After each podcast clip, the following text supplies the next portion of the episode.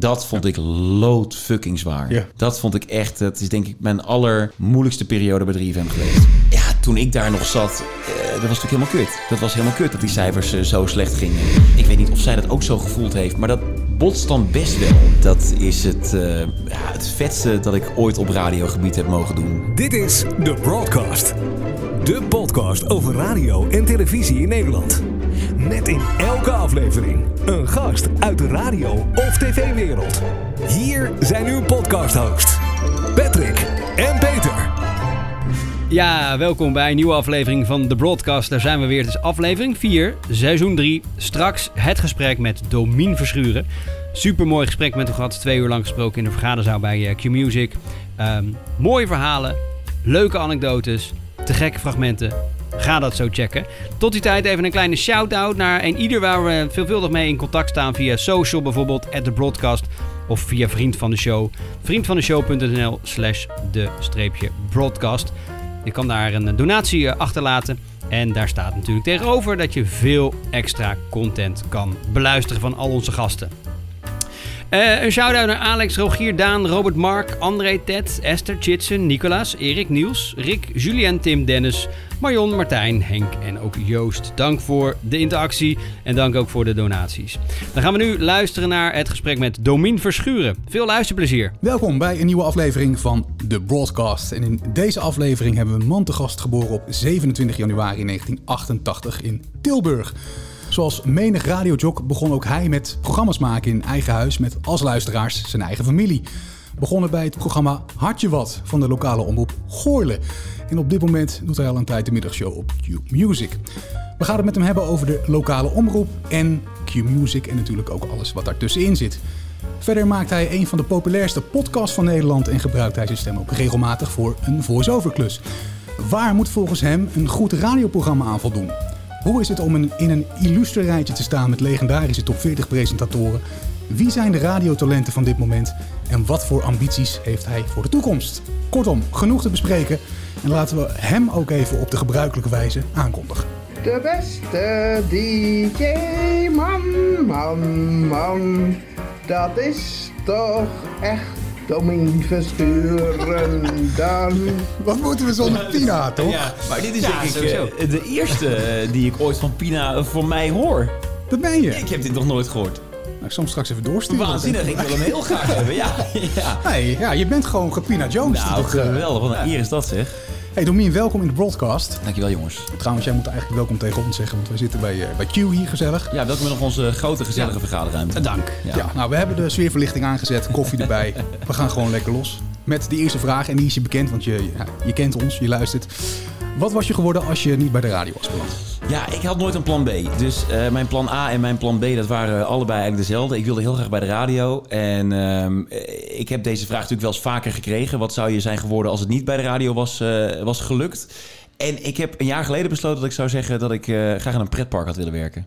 Oh, Dus dat is mijn andere hobby, dat is mijn andere grote passie. Ik was dan denk ik toch bij de Efteling blijven hangen.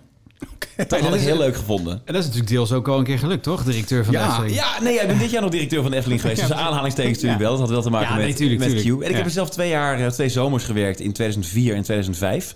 Ehm, dus ja, ik, ik ken een klein beetje het park vanuit waar ik vandaan kom, vanuit Tilburg. Dus ik denk dat ik dan iets in, eh, in de pretpark, eh pretparkelarij was gaan doen. toffe business ook. Heel vooral leuk. als bezoeker natuurlijk. Ja, nou ja, ik denk dus ook achter het scherm. Tenminste, die twee jaar dat ik bij de Efteling heb gewerkt. Ik vond het wel... Ja, het, is, het had wel wat van de magie weg. Eh, maar dat is hetzelfde bij radio natuurlijk. Als je eenmaal in een radiostudio bent geweest, dan weet je hoe het werkt. Ja. Maar ik vond, het wel, eh, ik vond het wel gaaf om in de Efteling te werken. Maar het was, eh, het was volgens mij Lindo, Menno, eh, nou ja, Michiel Veenstra Ja. natuurlijk, jij ook. Het, het, het, het lijkt wel een soort van inherent aan elkaar te zijn. Ja, het is een soort van... grappig. eh, ja, het is een verslaving en Het- je komt ja. er bijna vanaf. Het is besmettelijk, blijkbaar. Ja, ja maar en, en dan ook die radio. Ik bedoel, dat is, of is dat, zal dat puur toeval zijn of zo? Nee, weet ik niet. Want Lars Boelen bijvoorbeeld, mijn Q-collega, Ja, ja. is ook eh, een groot Disney-fan. Eh, die houdt er ook heel erg Ja. van. En ehm, ja, ik denk dat het te maken heeft met ja, toch dan die illusie die ook pretparken proberen hoog te houden. Dat is natuurlijk wat radio ook is, de theater of the mind. Steeds minder door webcams en zo. Maar ehm, ja, ik denk dat dat het is. Dat je als je naar een pretpark gaat, dat je echt een dag, als het een goed pretpark is, dat je echt een dag weg bent. Ja, waarschijnlijk. Wat is het, leuk. eh, het leukste park waar je bent geweest? Ja, de Efteling blijft altijd mijn nummer één. Maar ik ben een paar keer in Disneyland Parijs geweest. En dat is wel. eh, je ziet wel dat daar de magie net even een eh, tandje hoger wordt opgevoerd. Maar ik zal nooit wijken van mijn liefde voor de Efteling. Dat is mijn absolute, absolute droompark. Forever. Ja. Oké. Eh, Domien, wanneer ben je begonnen bij de radio? Welke leeftijd en waar? Ja, dat is een moeilijk te beantwoorden vraag natuurlijk. Want eh, de, de radio is echt als ik, wanneer ik voor de eerste radiostudio ben binnengestapt, toch? Dat is dan, ja, nee, toen eerste was ik- radioprogramma. Ja, toen was ik eh, een jaar of elf, denk ik, 1999. En dat moet de lokale omroep van Goorlen zijn geweest. Heel schattig. Mijn vader die zag in zo'n ehm, in zo'n huis-aan-huiskrantje een advertentie staan... dat de lokale omroep Goorlen voor een zondagochtendprogramma... een kinderprogramma mensen zocht. Dus eh, echt kinderen voor de kinderredactie. En eh, die vroeg aan mij, vind je dat wat? En dat vond ik wel wat. En toen ben ik op een gegeven moment volgens mij op woensdagmiddag... naar het eh, Jan van Bazouwhuis geweest. Het gemeentehuis van, eh, van Goorlen. Om eens te kijken in die studio. En toen mocht ik daar aan de slag. Iedere zondagochtend mocht je de ene week de knutselrubriek doen... en de andere keer de muziek. En de muziek vond ik eigenlijk het vetst. De rest boeide me niet zoveel. Dus dan moest je weer vier weken wachten tot je muziek mocht doen. Maar dat was de eerste keer, 1999 denk Maar toen zat je ook wel echt achter het mengpaneel al. En je mocht bij de muziek mocht je naast de technicus zitten. Dus je werd dan wel echt begeleid door, eh, ehm, nou, onder andere Arno- Leblanc. Die werkt nu bij de, bij de NS. Die heeft heel lang bij de NOS heeft die, eh, gewerkt. En eh, ja, dat waren dan de eindredacteuren. En die schoven ook volgens mij, kan ik me nog herinneren. En ik zat er dan naast als je de muziek had uitgezocht. Dus dan kon je echt kijken naar hoe de schuifjes werkten en die knopjes. En dat vond ik, ja, dat was het wel. Dat was de echte magie. Iets magisch. Ja, dat Maar vond ik en- super gaaf. En daarvoor ook nog wel op de zolderkamer? Of was, Ja. eh, zoals eigenlijk eh, elke DJ natuurlijk wel een soort van begonnen is? Ja, dat ja. jij ook wel zo? Heel veel geklooid met eh, de ja, ja. Dat was mijn ja, de ding. ja, ik ben helemaal niet technisch. Idee met mooi, ja. Ik had nooit een piratenzin dat je of zo. Ik eh, liep te klooien met een babyfoon. Dus boven stond een hele oude, zo'n verzender. En dan beneden stond de ontvanger. En mijn moeder moest luisteren. Ja. Ja. dat klinkt natuurlijk echt helemaal nergens naar. Nee. Echt verschrikkelijk. Maar altijd als ik beneden kwam om een glaasje water te halen, stond hij wel aan. Ja, een soort AM, eh, maar dan misschien nog wel wat slechter. nog slechter. nog veel slechter. Ja. ja. Je hebt een aantal eh, fragmenten gestuurd uit je begintijd. Zullen we eerst luisteren en dan kan je ze daarna even toelichten. Eh, ja, dat is goed. Ben je er klaar voor? Nee. Oké, komen ze. Dit, dit is echt zo'n onwijze ja, zondagmiddagplaat. Zo- Zo'n plaat die je echt nooit hoort en dan dat je zondagochtend de radio aanzet en dat je dan deze plaat hoort. Fool's Garden en Lemon Tree op het station van de zon. Ik ga even mijn mond houden, laat even deze, deze strandklank over je heen komen. Rolling Stones, Don't Stop. Bij EFM. Ik zou eigenlijk niet weten waarom ik nu al zou stoppen. Ik begin net.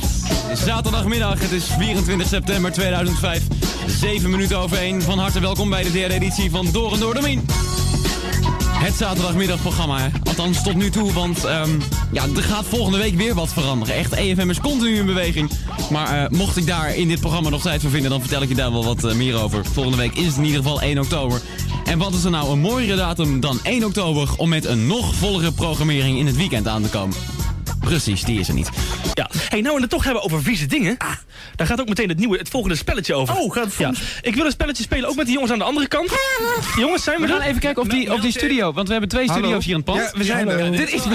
Ja? Hallo. Oké, oké. Hallo, hallo, ik kom er niet, niet bovenuit. Maar laten we afspreken niet door elkaar te praten. Oké. Anders is het niet te volgen. Je roept eerst je naam, je steekt je hand op en zegt ik wil graag iets zeggen, voorzitter. Oké. Ja. Oké, ik zal even de spelregels uitleggen. Oké.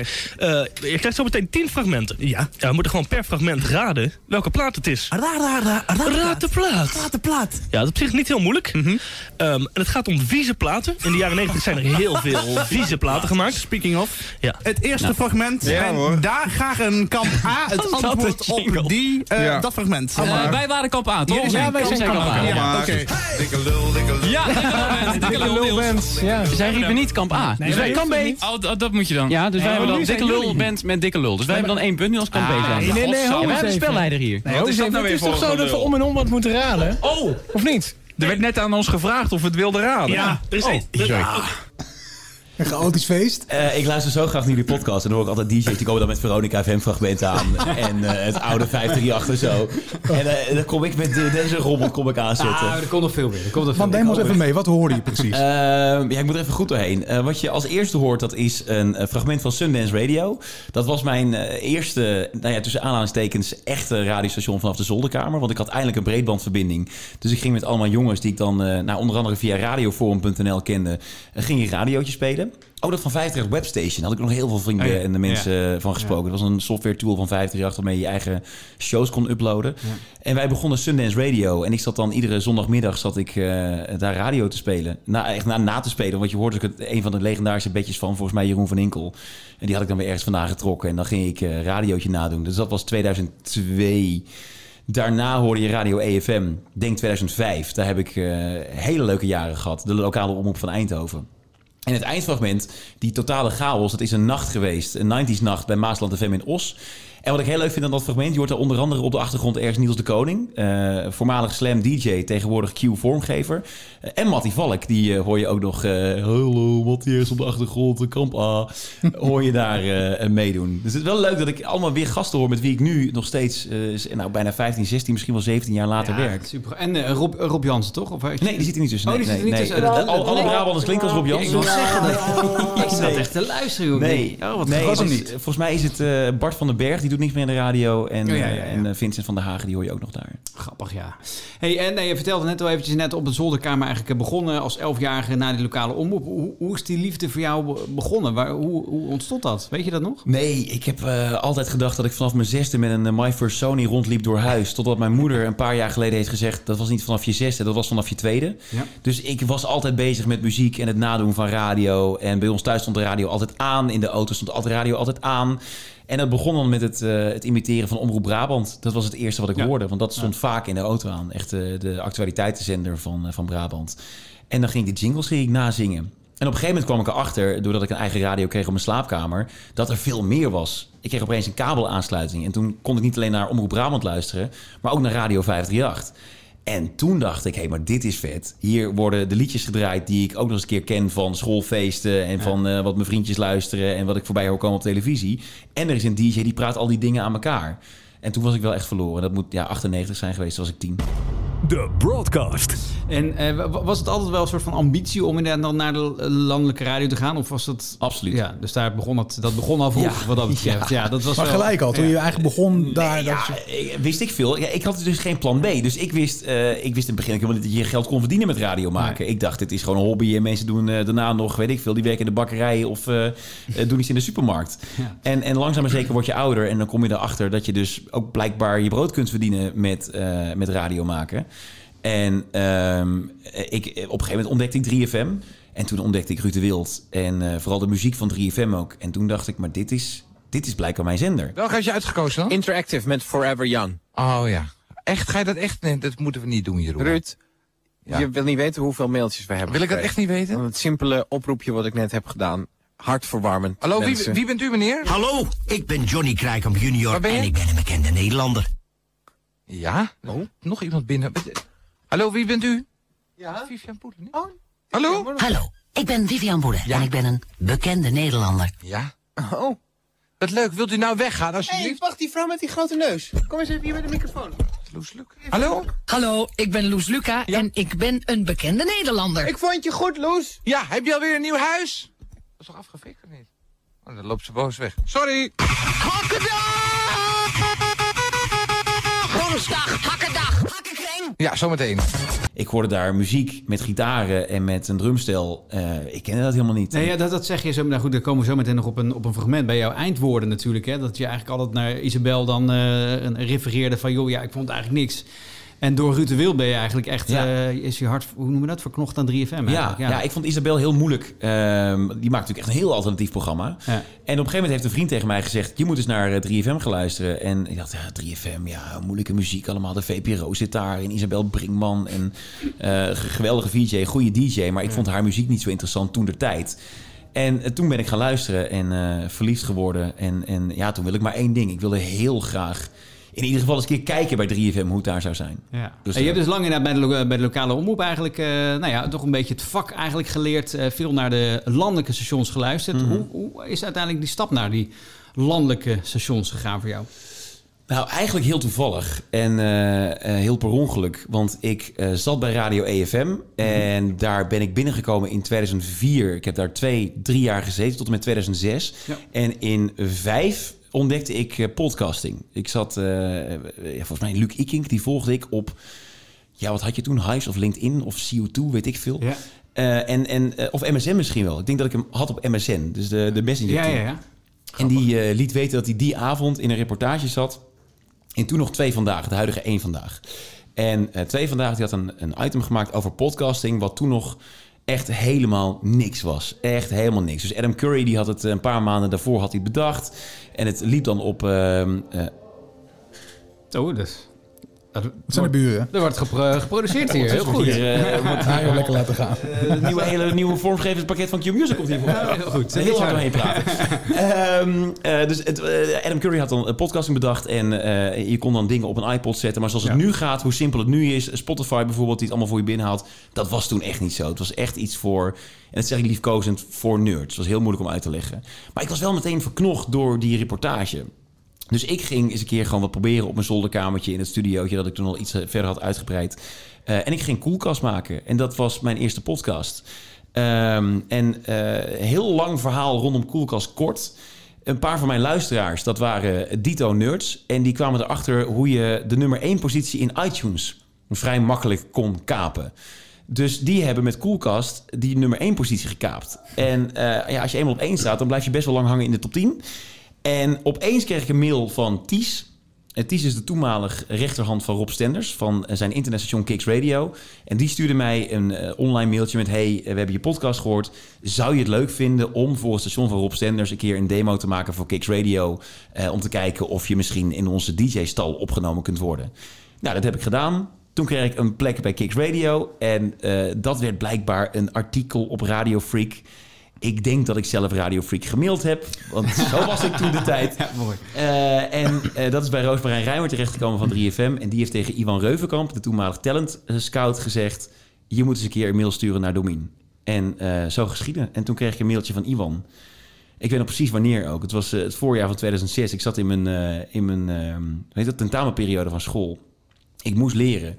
En ik kreeg een, ik kreeg een pop-up van Ivan. En dan onderwerp eens praten of zo. Toen dacht ik, nee, dit kan niet. Dit dit? Is, dit kan helemaal niet, joh. Dit kan niet.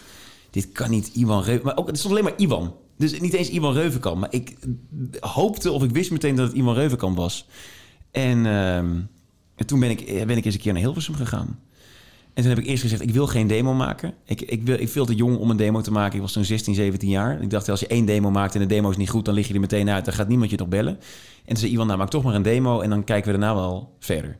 Nou, en toen zijn we verder gaan kijken. En eh, toen mocht ik een paar maanden later mocht ik beginnen in het nachttraject van 3FM. Maar hoe ging je daarheen naar 3FM die eerste keer? Met knikkende knieën? of? Knikkende knieën. Ik was bloed, bloed, bloed nerveus. Dit was echt het station waar ik nou letterlijk van droomde. Ik, ik eh, luisterde dag en nacht naar 3FM. Ik vond alles wat daar gebeurde. eh, dit was dus alle 3FM van Serious Radio. Het 3FM van Florent Luiks. die natuurlijk echt 3FM hervormd heeft. Ja. Ehm, ja, hier, hier zaten mijn grote, mijn grote idolen. Hier zat Giel Belen, hier zaten Koen en Sander. Eh Gerard Ekdom werkte hier, ook nog Claudia de Breij, Rob Stenders. Ik vond alles wat daar op die zender gebeurde, ik vond dat waanzinnig. Ehm, en, en ik was door iemand wel redelijk gerustgesteld dat het een informeel gesprek werd... en dat niet meteen mijn hele carrière ervan afhing. Maar knikkende knieën, eh, zweethandjes. eh, ik moest aan het eind van de dag wel een nieuw t-shirt aan. Ja. Dat, eh, dat rook niet meer fris. Ik, vond dat, ja, ik vond dat magisch om daar naartoe te gaan. Een droom die uitkwam. wat dat Ja, betreft. nee, zeker was het een, letterlijk een droom die uitkwam. Ja. En wanneer maakte je je eerste programma voor 3FM? 24 april 2006. Oh, je weet ook echt precies. eh, zullen we nog maar gelijk even naar terug gaan? Heel leuk. Ik zat net voor het programma nog even wat informatie over te zoeken over de Sugar Babes. En dan denk je toch als je Sugar Babes intypt in Google... dat dan het eerste resultaat wat je krijgt gewoon sugarbabes.com is. Maar eh, niets is minder waar. Moet maar even proberen. Als je Sugar Babes intypt in Google... dan krijg je namelijk eerst ehm, de, eh, de profielensite sugarbabes.nl. Vind ik dan toch weer opvallend. Uit de Sugar Babes push the button. Daarvoor in excess en new sensation. En inderdaad, het is er tijd voor een nieuwe sensation. Welkom bij de aller, aller, aller, allereerste editie van Domien voor de NPS op 3FM. Moet nog wel even wennen aan het tijdstip. Het is exact 10 minuten over 1. En ja, je hebt het vast al gehoord hè. Een nieuwe stem op 3FM. Aangenaam kennismaken. Ik ben Domien Verschuren en dit is Domien. Vanaf nu iedere zondag op maandagnacht tussen 1 en 4. En meteen even mijn doel bekendmaken. Mijn doel is om jouw beste vriend te worden in de nacht. Lijkt mij een mooi streven. Ja, weet je wel, zo'n vriend waar je alles aan vertelt. eh, waar je aan kwijt wilt hoe je weekend is geweest. eh, iemand tegen wie je zegt waarom je nog wakker bent. En voornamelijk gewoon een vriend die jou ook echt kent. Bij deze ook meteen de oproepen. SMS even je naam door, je leeftijd. eh, en alle bijzondere verhalen rondom jou. Eh, waarom ben je wakker? Dat is eigenlijk mijn, mijn enige vraag. Maar sms dan meteen even je naam en je leeftijd bij. Dan ken ik mijn luisteraars aan het einde van dit programma ook. Ja. Nou, wel, het, is wel grappig toch? Ook dat je vriend wil worden en zo. Dat er zijn natuurlijk nog steeds dingen die nou ja. eigenlijk nog steeds toepasbaar zijn op de radio. Hoe vaak heb je dit gehoord trouwens? Want je, volgens mij ken je echt alles gewoon Ik mee. heb dit wel vaak gehoord, ja. Maar ook omdat ik eh, eh, ja, af en toe gewoon nog eens even terugluister over wat er eigenlijk veranderd Ja. is. En dan maar hopen dat je een hoop verschil hoort. Maar je hebt wel gelijk. Ik, dit is eh, in principe ja, een presentatie die ik eh, niet letterlijk zo zou doen. Maar dit is wel nog steeds wat ik Ja. het mooie vind aan radio. En ook echt hoe 3FM mij heeft opgevoed. Want ehm, die sms-box van 3FM was in de tijd dat ik dus veel luisterde en nog niet bij die zender zat, Mhm. was mega belangrijk. Met requests en al die acties en eh, DJ's die heel betrokken waren bij hun luisteraars. Dus dat, eh, dat 3333, dat zat er echt goed in, ja. Maar zeg maar die 24 april 2006, hoe lang zat er, zat er dan bijvoorbeeld tussen de tijd dat je eh, wist dat je dan het programma zou gaan maken en daadwerkelijk programma? Gaan er dan nog heel veel proefuitzendingen aan vooraf Ja. bijvoorbeeld? Of hoe werkt dat? Nou, ik heb best wel mazzel gehad eh, met de start van, van CAS. Eh, de zender die eh Urin FM werd, of andersom eigenlijk. Urin FM werd CAS. CAS, ja. Ja, er gingen wat eh, DJ's van 3FM onder Rinse Blanksma, die, eh, die gingen die kant op. En eh Rinse die zat in de nacht voor de NPS. Eh, en ik was eh, volgens mij binnengekomen bij de NPS of zo, via Jurre Bosman, dat weet ik niet meer Ja. precies, pardon. Eh, dus Rinse ging weg. En ehm, dit was twee of drie maanden na mijn eerste gesprek met Iwan. En in die maanden heb ik eh, s s'avonds, toen nog de VPRO met 3 voor 12 op locatie uitstond... mocht ik dan na 10 uur, als Michiel Veenstra net klaar was met, eh, met Michiel... mocht ik in die studio op minidiscjes eh proefuitzendingen maken.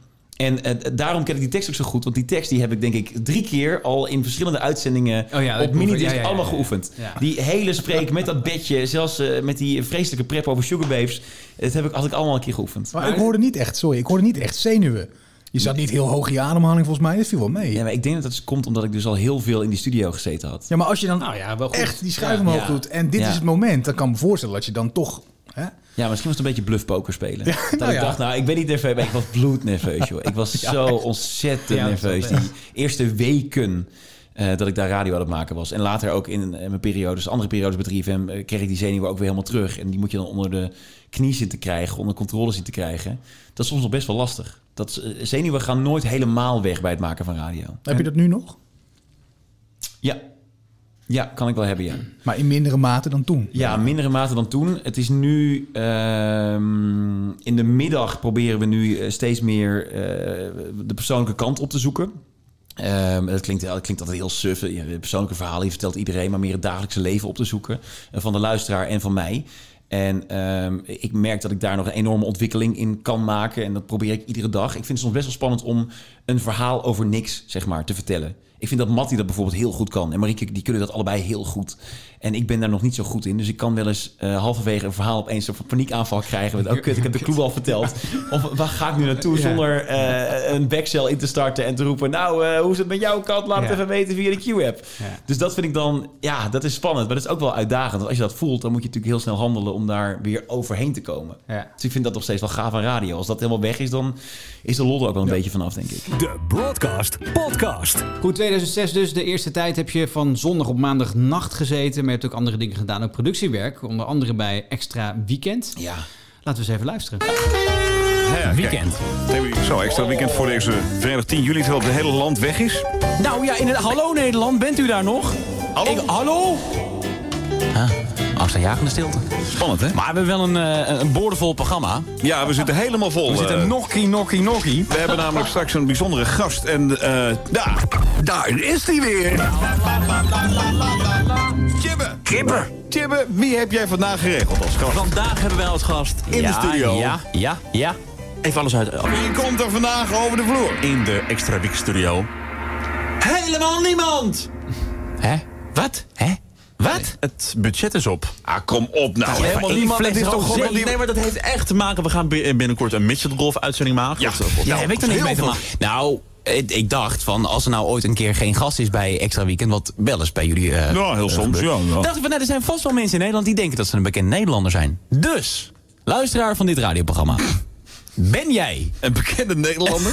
Of denk je een bekende Nederlander Ja, te zijn? maar- en ik weet nu al wie er binnen drie seconden aan voor het weten je Jody Benal weer aan Met telefoon. Jody. Ik wil Jody Benal Nee, maar niet echt, in de denk, studio. jij, denk jij bekende Nederlanders zijn 0909-1336? Of wil je er een worden? Ik kan jou heel groot maken. Kwam er nog iemand eigenlijk? Of ik geen idee meer. Ik heb geen actieve herinnering meer aan. Nee, nee, nee, nee, nee. Hoe was het in het al- algemeen, die tijd bij eh, Extra Weekend? Waanzinnig. Ja? Waanzinnig. Ja, ik eh, begon als eh studioproducer. Eh, het programma is opgezet eind 2006 uit mijn hoofd, omdat eh, Koen en Zwijnenberg, eh, Koen en Zwijnenberg, Koen en Sander, Lantinga en Zwijnenberg, die gingen naar de, de dagelijkse programmering. Die gingen natuurlijk de middagshow doen. En eh, er moest iets komen op vrijdagavond. Dat werden Geert en Michiel, extra weekend. En ik werkte toen al voor de NPS als eh, nacht-dj. En ik deed af en toe wat vervangend productiewerk voor met Michiel. Ehm, en toen moest er een team worden samengesteld voor Extra Weekend. Dat werd Bart Arends op eh, bureauproductie. Dus die regelde alle gasten en de prijzen en het draaiboek. En dan kwam ik op vrijdagavond eh, kwam ik, eh, binnenzeilen om daar de show in goede banen te leiden. Tussen aanhalingstekens. Dat ging vaker mis dan goed. Ehm, en later werd het natuurlijk Chits Leema's, Chip en Chipsma. Maar ik vond dit echt waan, waan, waanzinnig. Ook om dit programma te vervangen. Ik hoor aan alles hoe ongemakkelijk ik hier ben. Ja, En- want hier verving natuurlijk Michiel eh, Veenstra op dat moment. Ja. grappig. Ja. Ja, zat je tegenover Gerard Ekdom. Ja. En eh, eh, nou, die had, en die heb ik hoog zitten, kan ik je vertellen. Dus dat, ik vond dat heel, heel spannend. Ja, ja, ja, dan kan ik me voorstellen, dan ben je weer een beetje gewend aan een station, want je hebt al je eigen programma's. En op een gegeven moment Mhm. zit je natuurlijk bij de grote ekdommers, die je weer met die knikkende knieën waarschijnlijk. Ja, zeker. Ik vond het echt doodeng. Maar ik moet wel zeggen, zowel Michiel als Gerard... die hebben me altijd onwijs gesteund en me thuis laten voelen. En ehm, als, er, als er kritiek was, dan bracht ze dat echt eh, heel lief en heel open. En eh, ik ben daar onwijs dankbaar voor. Want ik heb er echt heel veel van geleerd, ook van Extra Weekend. Ik hoor hier wel een totaal andere... eh domein dan eh, wie ik nu ben. Ik vraag me ook af wat er met mijn stem aan de hand is. Ik zit echt heel... Nou, wat, waar we het net over hadden. Ja, die zenuwen kun je hier heel goed horen. Ik zit heel hoog in mijn energie en in het, bij het kopiëren van eh, Gerard en de Dik voor elkaar show. Mhm. Er zit een nokkie, nokkie, nokkie. Ja, ja, ja. Dus het is een soort van typetje. Ja. Maar wel heel geinig om weer eens te horen. Dit lang Ja, niet leuk. gehoord. Inderdaad, even terug naar je eigen programma's op 3FM. Je hebt op een gegeven moment, of je bent je ehm, eh, uren gaan uitbreiden. Je ging onder meer weekend DNA en nacht DNA doen samen met Annemieke Scholaert. Ehm, nou ja, je hebt natuurlijk veel solo-programma's gedaan, maar dan eh, op dit, of in ieder geval op dat moment ook weer een soort van duo-programma. Hoe, hoe heb jij die tijd ervaren? Hoe was nou, dat voor jou? ik vond het wel lastig, eh, in alle eerlijkheid. Want eh, wij werden een duo, wij werden gevormd, Annemiek en ik.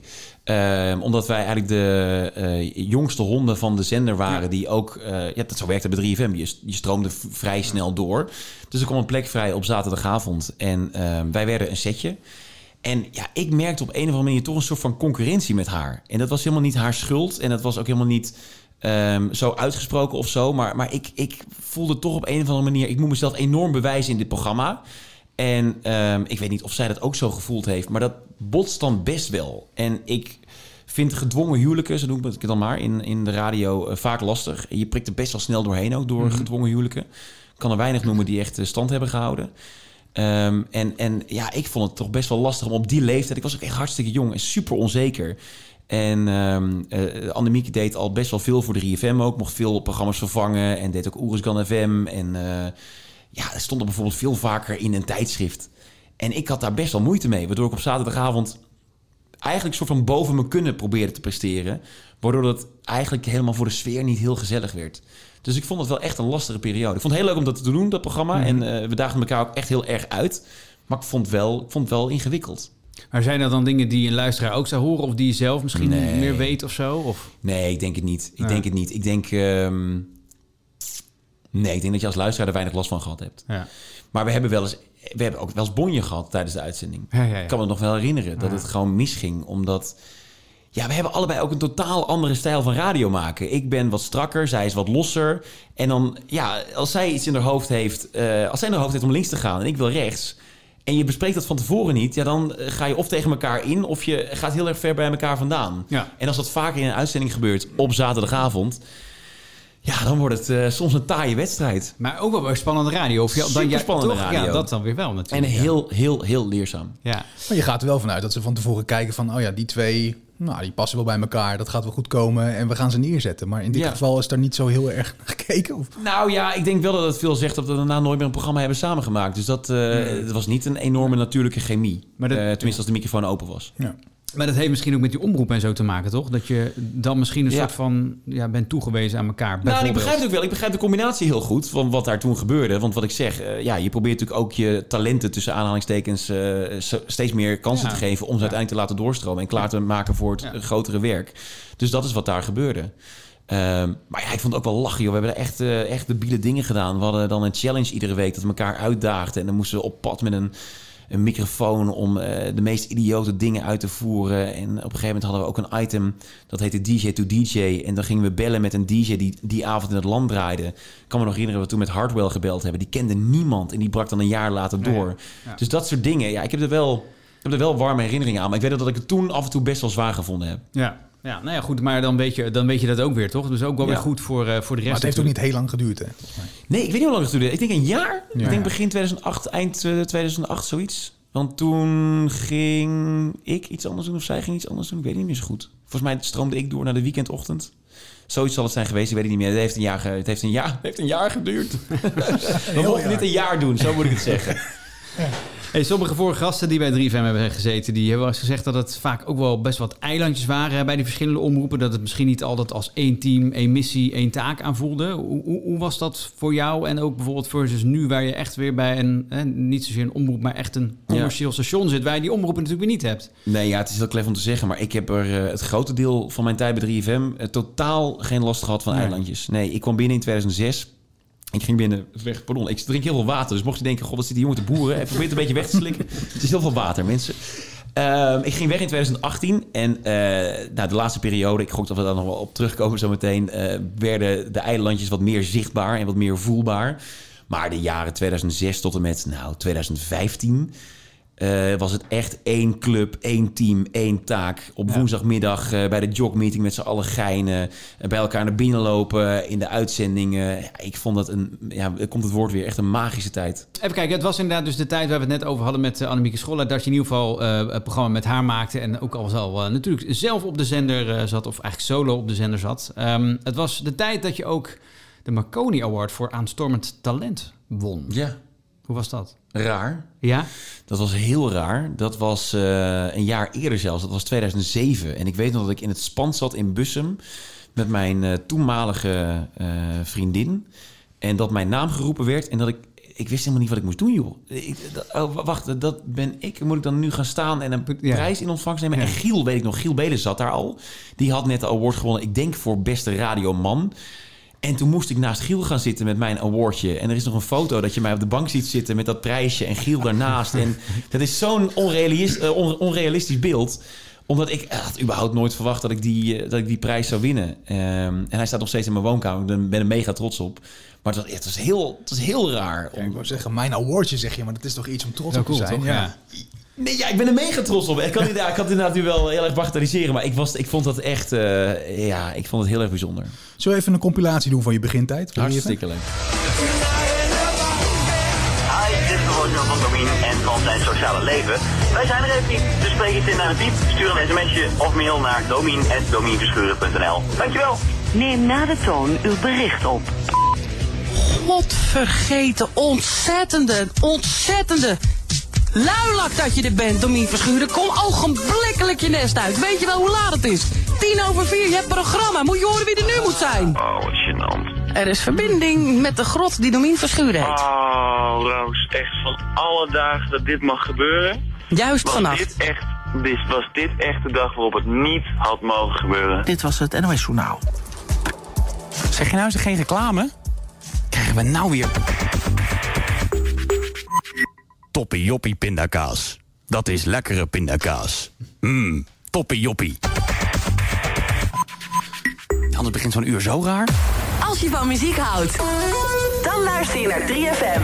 Heb jij gisteren het eh, RTL eh, nieuws van eh 12 uur gezien? Ik kijk nog naar de concurrent. Heel goed, ik wel.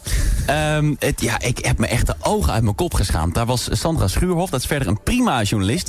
Die, was, ehm, die is in Peru, die was daar bij die persconferentie. En daar zegt ze dit over. Joran kijkt angstig en lijkt uit zijn doen. Hij zegt niets en reageert op geen enkele vraag die ik en andere verslaggevers hem toeroepen. Nou, dus hij wordt daar binnengeleid, die kamer in. En zij zegt, hij reageert niet op mijn vraag. Dus dan denk je, nou, dan zal je wel een hele goede vraag gesteld hebben. Letterlijk. Sandra Schuurhof, RTL Nieuws, volwassen journaliste, stelt deze vraag. Joran, ben je schuldig?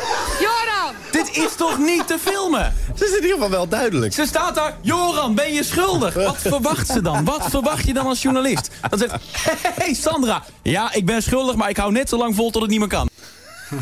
Je duikt helemaal in elkaar. Ja, omdat eh, ik, vind, eh, ik, ja, ik vind het fragmentje van Sandra Schuren dat is wel grappig. Ik zou het zo weer uit kunnen zenden in de middag. Maar eh, ik, ik ga hier zo met een gestrekt been in. Terwijl als je het iets subtieler doet, dan is het denk ik, komt het fragment veel beter aan. Dus ik, ik ga zo in de overdrive. Ik denk, oh ja, Maar dat zou je nu heel anders doen dan? ik zou het weer heel anders doen. Ja, ja, veel, ja. eh, misschien iets, iets, iets genuanceerder of zo? Of? Ja, dan komt het fragment komt gewoon lekkerder aan. Ja, en nu ja, is het zo groot. En ook, nou ja, goed, ja, alles daarna. Eh, ah, ja. Ah, je deed zelfs even je koptelefoon af hier. ja, ik vind, het, eh, ik vind het moeilijk om te horen. Ja? Ik vind het moeilijk om te Kun- horen. Heb je daar sowieso wel eens moeite mee naar jezelf luisteren? Of?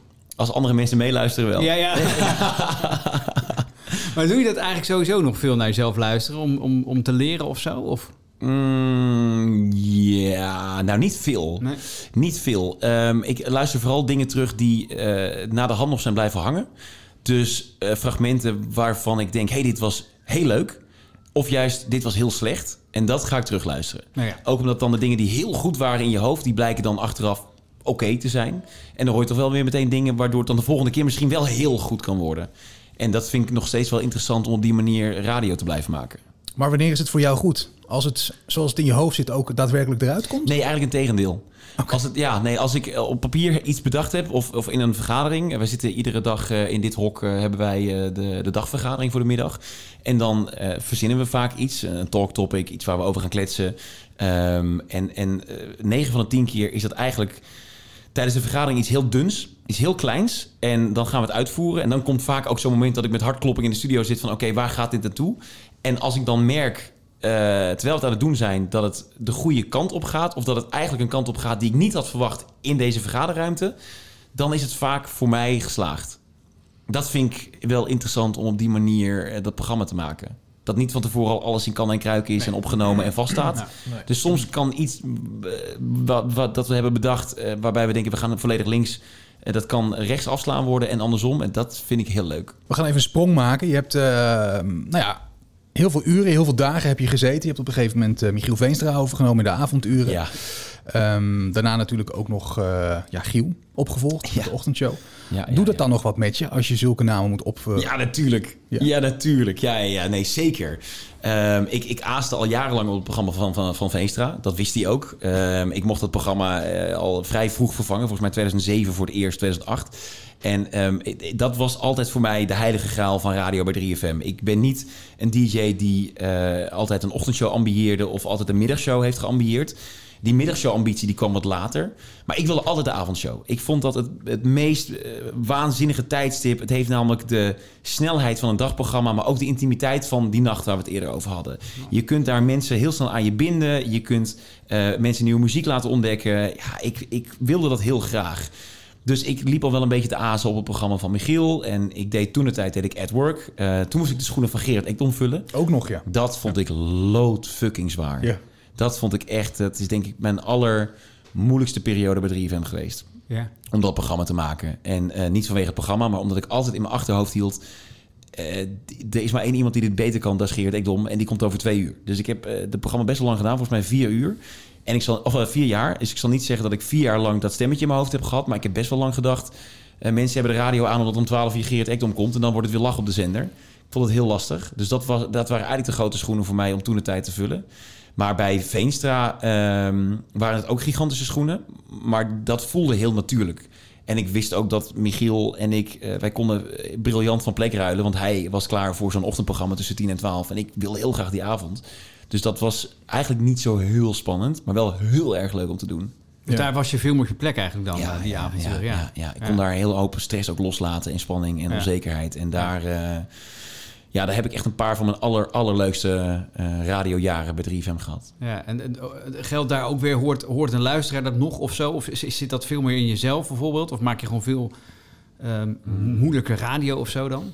Ik denk dat mensen tussen 10 en 12 wel gehoord hebben... wat zit daar voor gestreste gast, ja. Ik denk dat het eh, voor veel mensen niet het fijne koffietijdachtige muziekprogramma is geweest dat het had moeten zijn. En dat had wel meer factoren hoor. Want ik, ik maakte dat programma voor een omroep die natuurlijk heel jong was. Ik maakte dat programma voor BNN. En het, was een, het is een van oudsher een classics programma. Dat is volgens mij nog steeds. Dat zijn die uren die zijn natuurlijk wat meer classic dan eh, de rest van de dag. Dus dat was best wel ook een, eh, een struggle met mezelf. Maar ook met de omroep en, en met de muziekredactie. En ja, je zit altijd een beetje tussen van allerlei vuren. En als je dan niet heel stevig in je schoenen staat... en dat stond ik alles behalve toen de tijd... ja, dan is het wel... ehm, ja, echt spannend om, om, om vijf voor tien die studio te betreden en je programma te gaan maken. Maar heb je dat ooit aangegeven daar ook? Bij iemand? Bij een coach of bij eh, iemand die je nou, vertrouwde? Of? Ja, ik denk wel dat ik dat bij BNN wel heb, heb aangegeven, ja. En we hebben met BNN, ik werkte toen met Tessel, Tessel van der Lucht. Ehm, zij was toen eh, eindredacteur radio bij BNN voor 3FM. Ik heb met haar wel heel veel, heel veel eh, gesprekken gehad daarover. En het ging nog steeds makkelijker hoor. Ik wil er helemaal niet zielig over doen, want het was natuurlijk een, een waanzinnige kans. Maar je, je weet gewoon wel, ja, 2010, ik was dus 22 jaar. En ik moest Gerard Ekdom opvolgen. Ik mocht Gerard Ekdom opvolgen in een classics-programma.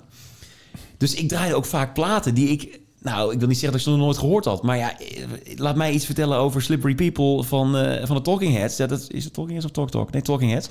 Eh, ik, ik weet het niet. Ik weet het niet. Dus ik moest het googlen en dan ging ik het uittypen. En dan stond er op papier een best wel lekker verhaal. Maar op zender dacht ik dus, nou, dan komt weer die spanning dus kijken. dacht ik, ja, dit, dit komt helemaal niet aan. En, Ja.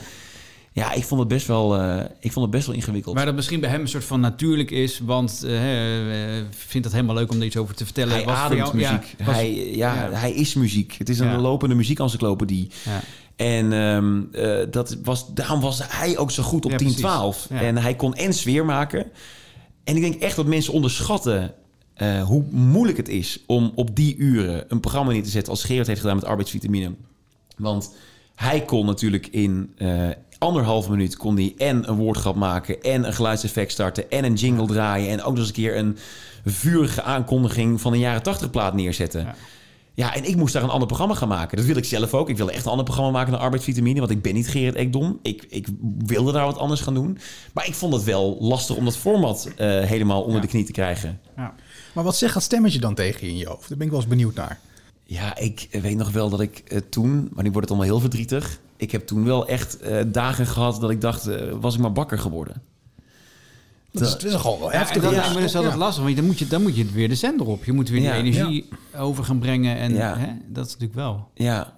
Nou, kijk, Ja, uiteindelijk, lastig. als je eenmaal in die studio zit, dan... dan, dan eh, het, het, het gaat altijd wel. Je maakt Mm. altijd een, een, een, een programma dat goed genoeg is voor de zender. Maar het is nooit goed genoeg voor jezelf. En Ja. zeker niet op die leeftijd. Ehm, want je vindt jezelf nooit eh, even goed als dus eh, Gerard Ekdom of Koen Zwijnenberg of Giel Belen. Ik zat Ja, ja. na, na Giel, hè? Ja. Dit was, Ja, oh man. Giel in, in, de, in de prime of his life op 3FM. Die ochtendshow, die, die scoorde de pannen van het dak. Alles wat hij deed, dat veranderde in goud.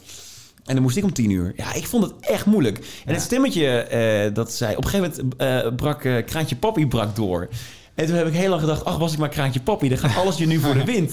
Terwijl ik denk, als ik nu met Kraantje Papi zou gaan zitten... Dan zou hij zeggen... Nee man, 2010, verschrikkelijk jaar. Ja, ik had mijn eerste liedjes op de radio... maar ik was super onzeker over van alles. Ja. Ja, en ik ben best wel een binnenvetter... en ik probeer het dan zelf op te lossen. En eh, tuurlijk, je hebt wel gesprekken met je omroep. Maar ja, die kunnen natuurlijk ook maar eh, je helpen tot de voordeur. En dan moet je het zelf gaan doen. Ja. Dus ik denk dat het een combinatie was van een hele hoop. Het was de combinatie van eh, heel graag willen. heel graag willen dat mensen je goed vinden. Ehm, eh, heel graag willen dat eh, je collega's je goed vinden. Dan eh, heel graag willen dat de luisteraars je waarderen. Ja, en als je het allemaal bij elkaar optelt, dan, dan stroomt het emmertje op een gegeven moment wel vol.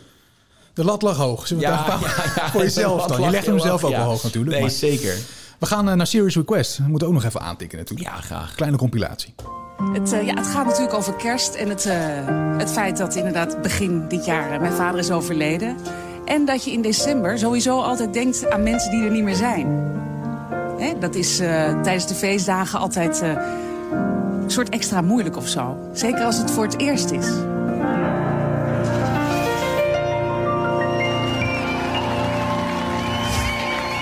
Kolke. Of je mezelf even wil afkondigen. Sorry, Domien. Nou, dit, eh, ja, eh, dit, ik denk dat het voor heel veel mensen wel geldt... dat je zo moet denken aan mensen die er niet meer zijn. En dat mag met de kerst. Domien, laten we samen gaan janken. In godsnaam, ja. Irene Moors, dankjewel. En er waren zoveel mensen die zeiden... Lot moet Domien wakker maken. Ik loop met je mee de slaapkamer in. Het is een beetje donker daar, omdat de paal nog ligt te slapen. Moeten we stil zijn? Dat is mijn bed, dat is een beetje een zootje. Ja, daar ligt hij, onder dat uh, dingetje. Helemaal ingepakken. Ik ben het. Ik ben het slot. Hey, goedemorgen. Goedemorgen. Hey. Hallo. Hallo. Wat doe jij nou hier? Ik kom je wakker maken. Hebben ze jou zomaar binnengelaten? Ja. Uh, zojuist heeft ons een, uh, een bericht bereikt. Ik uh, ben net gebeld door, door Gerrit, de vader van Tijn. En ehm, ik heb zojuist het bericht gekregen dat Tijn Kolsteren vanmorgen om 7 uur is overleden. Um, en ik wist dat dit moment kwam.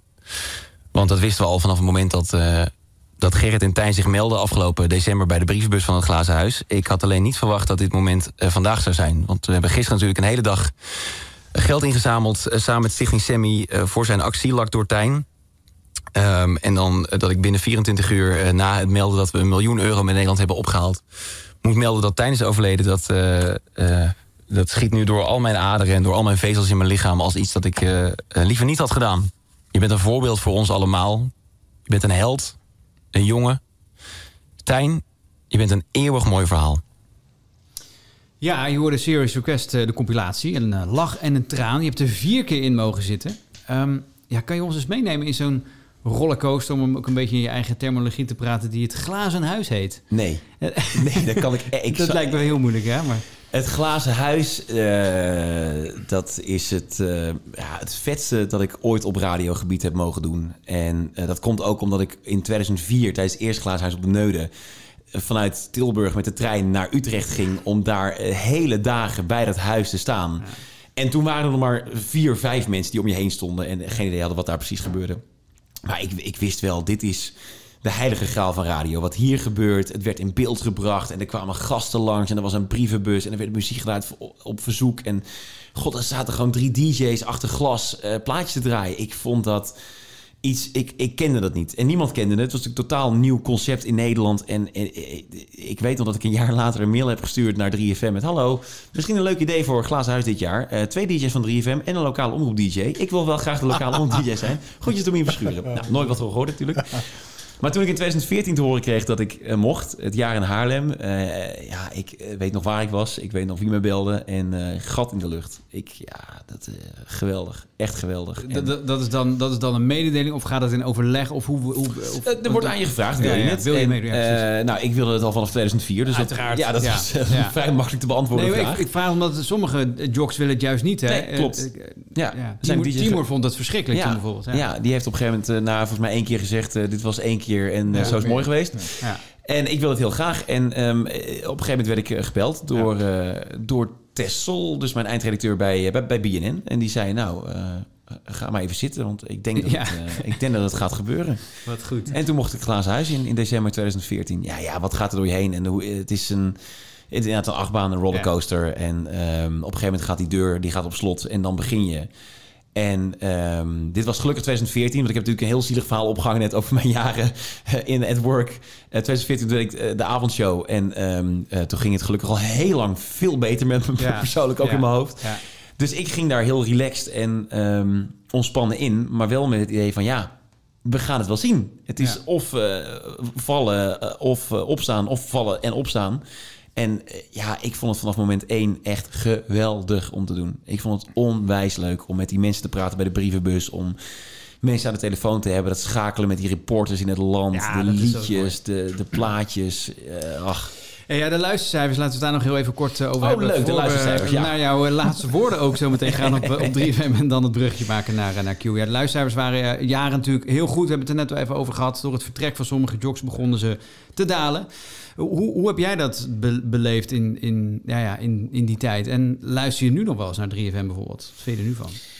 Uh, ja, ik luister nog naar 3FM. Ik heb altijd naar 3FM geluisterd. En uh, ik vind het heel interessant wat er nu gebeurt. Uh, met de nieuwe programmering en het nieuwe DJ-team. Wat natuurlijk ook voor een groot deel van Radio 538 vandaan komt. Vind ik ook heel interessant. Was denk ik vijf, zes jaar geleden ondenkbaar geweest dat dat was gebeurd op deze manier, op deze grootte.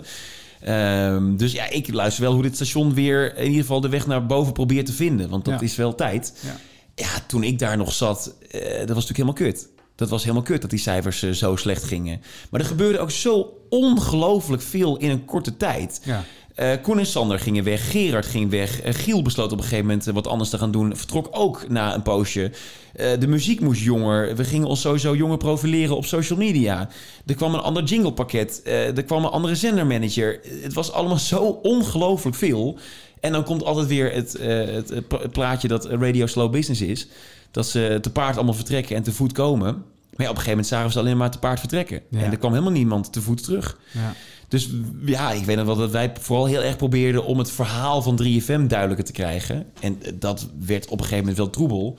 Want ja, hoe geloofwaardig ben je nog als je in drie jaar drie keer van format en van slogan en van programmering verandert? Ja. Ja, dat was wel kut. Dat was gewoon kut. En ehm, eh, iedereen die anders zegt, die liegt. Ja, ook wel, lijkt me ook lastig om dan ook toch maar wel weer elke dag je programma's te maken. Ja, maar dat was ook wel leuk. Dat was ook wel Ja. een uitdaging. Ja, ja, ja. En ehm, eh, zeker toen eh, Giel wegging en er een opvolger gevonden werd, in mei blijkbaar. eh, toen moest ik daar heel erg aan wennen aan dat idee dat ik de ochtendshow zou gaan doen. Maar toen ik het eenmaal deed, toen dacht ik wel: oké, fuck it, we gaan er volledig voor. En eh, met een leuk team en eh, dingen proberen op zender. En sommige dingen succesvol, veel dingen minder succesvol.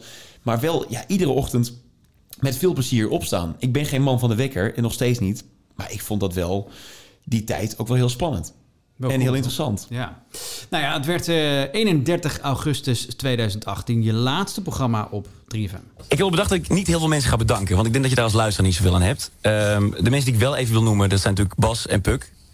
Eh dankjewel voor eh, de trip de af- het afgelopen jaar. Eh, maar ook Jouke, Lisa, Julian, Andy, eh, Olaf, Jolijn, Arjan, Malou. Iedereen die eh, de afgelopen twee jaar achter de schermen in dit programma heeft gewerkt. Want holy shit, wat was dit een trip. Ik weet nog heel goed dat ik in 2001 een tip kreeg van een, eh, van een vriend op school. Die zei dat ik eh, altijd naar die foute radiozenders luisterde. Al die commerciële radiozenders. En die zei, je moet eens een keer naar Ruud de Wild luisteren in de middag bij 3FM. En dat had ik nog nooit gedaan, want ik vond 3FM maar een beetje een alternatief zootje. Had je Isabel s'avonds, die draaide allemaal meuk. Ik kon er helemaal niks mee. En toen zette ik Ruud de Wild op, smiddags om 4 uur. En ik heb eerlijk gezegd tot vandaag en tot morgen en overmorgen... en al die dagen daarna heb ik de radio nooit meer van 3FM afgehaald. Ik ontdekte dit station in 2001 als een station voor muziekliefhebbers. En ehm, dat ik in 2006 hier mocht beginnen in de nacht als muziekliefhebber met een radioprogramma. Dat is een droom die op dat moment uitkwam. En een droom die na vandaag voorlopig voorbij is.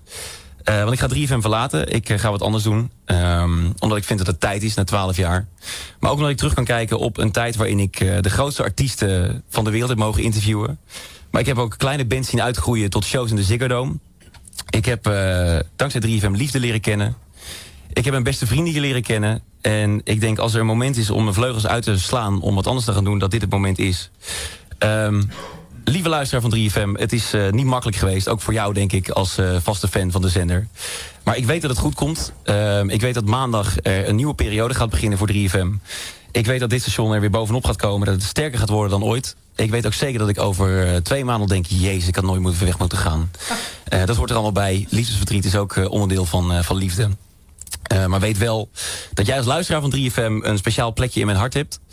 En weet ook dat, eh, ondanks dat ik dit station nu ga verlaten... dat 3FM voor altijd een plekje in mijn hart heeft. Want jongens, 3FM, you are my Achilles heel.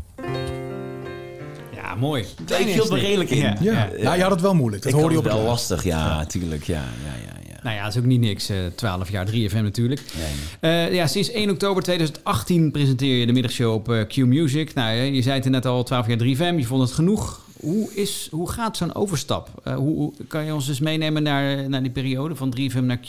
Ja, ehm, ik was best wel lang al aan het flirten met Q. Omdat ik, en dat is niet omdat ik nu bij Q Music werk. Ik vond eh, Q Music altijd al een van de eh, meest interessante radiomerken binnen Nederland. Omdat het allemaal zo duidelijk is. En ik Mhm. hou best wel van duidelijkheid. Ik vind het heel fijn.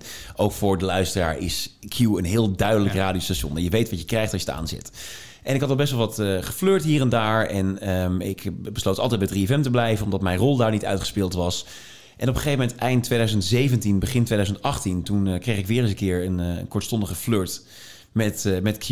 En toen begon er wel iets te kriebelen. Toen dacht ik, hé, hey, wacht, misschien is dit dan wel het moment dat ik hier serieus over moet gaan nadenken. Ook omdat veel van mijn, mijn vrienden vertrokken waren. Dus Koen en Sander die waren al weg. Gerard was weg, Giel was weg. Het station was niet meer het station waar ik zoveel jaar eerder verliefd op werd. En ik dacht, ik kan nu blijven doen wat ik aan het doen ben. Of ik neem inderdaad de sprong en ik stap dat diepe in en ik ga het bij Q proberen. Ja. En dat heeft wat gesprekken nodig gehad en ook wel wat overtuiging. En toen dacht ik, ja, dit moet het moment zijn. Het voelt goed. En ehm, het werkte ook wel mee dat ik hier een middagshow kon gaan maken. Wat inmiddels Ja. wel echt een ambitie was geworden. Ja. Ik zat natuurlijk in de ochtend. Nooit mijn ambitie geweest. Ehm, maar ik heb altijd gezegd dat de ambitie van een radiomaker op zijn of haar huidige tijdstip moet zijn het beste programma maken op zijn of haar huidige tijdstip. En daarnaast mag je wel dromen hebben, maar mijn- ambitie was altijd het programma wat ik nu aan het doen ben zo goed mogelijk maken. Dat was de ochtendshow. Maar ik voelde wel de droom, de kriebel van een middagprogramma. En dat had Q Music in de aanbieding.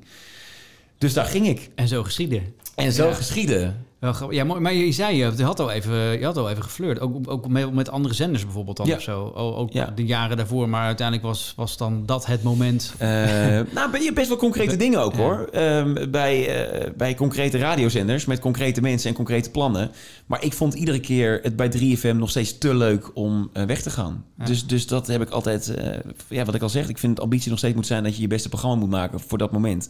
En als het goed voelt bij de zender waar je op dat moment zit, dan moet je helemaal niet weggaan. Waarom zou je dan een stap maken en een avontuurtje aangaan als je het nog zo leuk hebt op je huidige werkplek? En eh, dat was, eh, nou ja, toen vanaf 2018 werd dat iets minder. En toen dacht ik, dit is het moment om eh, over te stappen. Je had toen al gesprekken met Dave, denk ik, toch? Dave ook toen de tijd? Of was dat nog zeg maar de... nee, de eerste gesprekken Iwan, waren eh, met Iwan. Ja, precies, Iwan was hier, nu- eh, Ja. was hier de baas nog. En eh, daar heb ik de eerste gesprekken mee gehad. Ja, nou, wel een tijd natuurlijk ook met Dave Minnebo, uh, uh, voormalig uh, programmaleider of zenderbaas van Q, gewerkt. Op een gegeven moment natuurlijk ook weer vertrokken, teruggegaan naar Talpa, opgevolgd door Roland Snoeier. Hoe kijk jij naar het vertrek van Dave en, en hoe is bijvoorbeeld nu ook de samenwerking met Roland? Nou, kijk, uh, het uh, mediaverhaal zou zijn... Uh, goede stap voor Dave, heel pijnlijk voor Q. Ja. Ik vond het echt ongelooflijk kut dat hij aankondigde dat hij wegging. Tenminste, Ja. het werd niet eens door hem aangekondigd, want hij was hier al weg. Het werd meegedeeld op de vloer. Ja. Het was heel raar. Ik reed naar Q om gewoon aan mijn programma te beginnen. En ik kreeg appjes van collega's met... Do, weet jij wat er aan de hand is? En ik dacht, hé, wat, nee, geen flauw idee. Ik reed in de auto, dus ik kon ook niet echt reageren. Maar ik kreeg best wel berichten van mensen die zeiden... uh, raar sfeertje, er is iets aan de hand. Hmm. En uh, toen kwam ik binnen en toen zag ik wat mensen een beetje gestrest uit hun ogen kijken. En uh, een half uur later of een uur later, toen werd intern meegedeeld dat uh, Dave besloten had om terug te gaan naar zijn grote liefde Radio 538. Dat had ik wel een klein beetje zien aankomen, als ik heel eerlijk ben. Ja, ja toch wel. jawel. Dave is, Dave is 538 en Ja. 538 is Dave. Dus hij heeft geweldige dingen voor Q gedaan. Hij heeft Q uh, verder uitgebreid op het fundament dat Ivan Reuvenkamp hier heeft neergelegd. En uitgebouwd tot de marktleider die het nu is.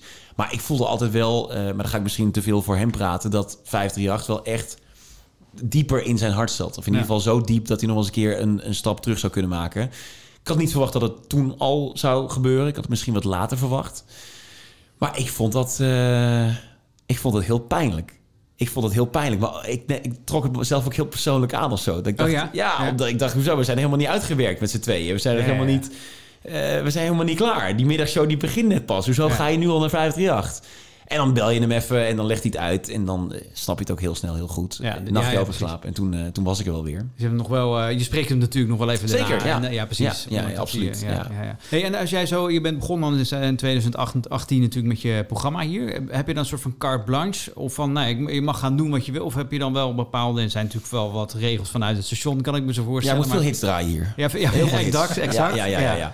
Nou, ehm, de opdracht was heel duidelijk. Eh, het moest een music-driven middagshow worden.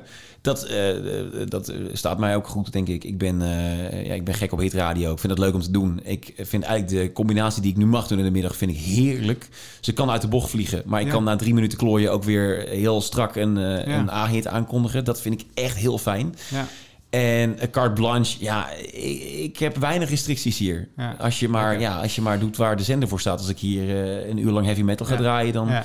Zit ik misschien niet bij de goede zender. Nee, tuurlijk, tuurlijk. Maar eh, nou, le- le- leuke combi toch, wat dat betreft. Want eh, na zes natuurlijk eh, is het even de top 40 en de hitjog. En, eigenlijk, en daarvoor is het ook even met Anton lekker die interactie en Ja. lullen over van alles en nog wat. Dus, Ik vind dat heel leuk. Ik maak een heel erg gebalanceerd programma, tenminste zo zie ik het zelf. Het is tussen vier en vijf best wel wat muziek. Ja. Met onder andere verdubbel je salaris om kwart voor vijf, wat wel echt een heel belangrijk kenmerk van de show is geworden. Dan vijf, zes. Tussen vijf en zes uur is eigenlijk iedere dag een leeg uur waarin we kunnen doen wat we willen. Dat kan de ene dag kan het een heel uitgebreid verhaal zijn. De andere dag is het een, eh, weet ik veel, een tease voor de Cube die eraan komt. En dan tussen zes en half zeven tot 40 update en half zeven, zeven veel luisteraars. Dus ik vind het heel leuk om op die manier een, eh, een draaiboekje in elkaar te hangen. Laten we maar eens even gaan luisteren dan. Je vindt de broadcast ook op de socials. Check ons op Twitter, Facebook en Instagram. Volg ons en mis geen broadcast meer.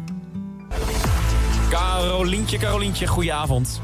Goedenavond, Domien. Voor jou geen boete, maar juist een beloning van 52.800 euro... als jij weet wat het geluid is van Q-Music. Ja, dat hopen we. Wat is jouw antwoord?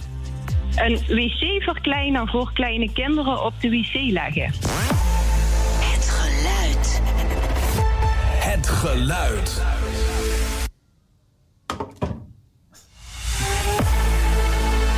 Wat een origineel antwoord, Carolien. De jury heeft meegeluisterd naar jouw antwoord voor 52.800 euro. Jouw antwoord voor de duidelijkheid is een wc-verkleiner voor kleine kinderen op de wc leggen.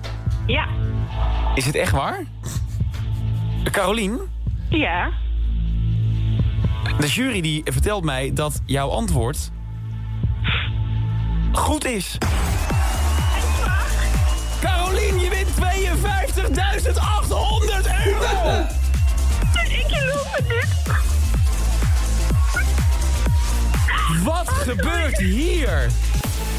Het geluid. Q-Music. Het huis van Q. Q.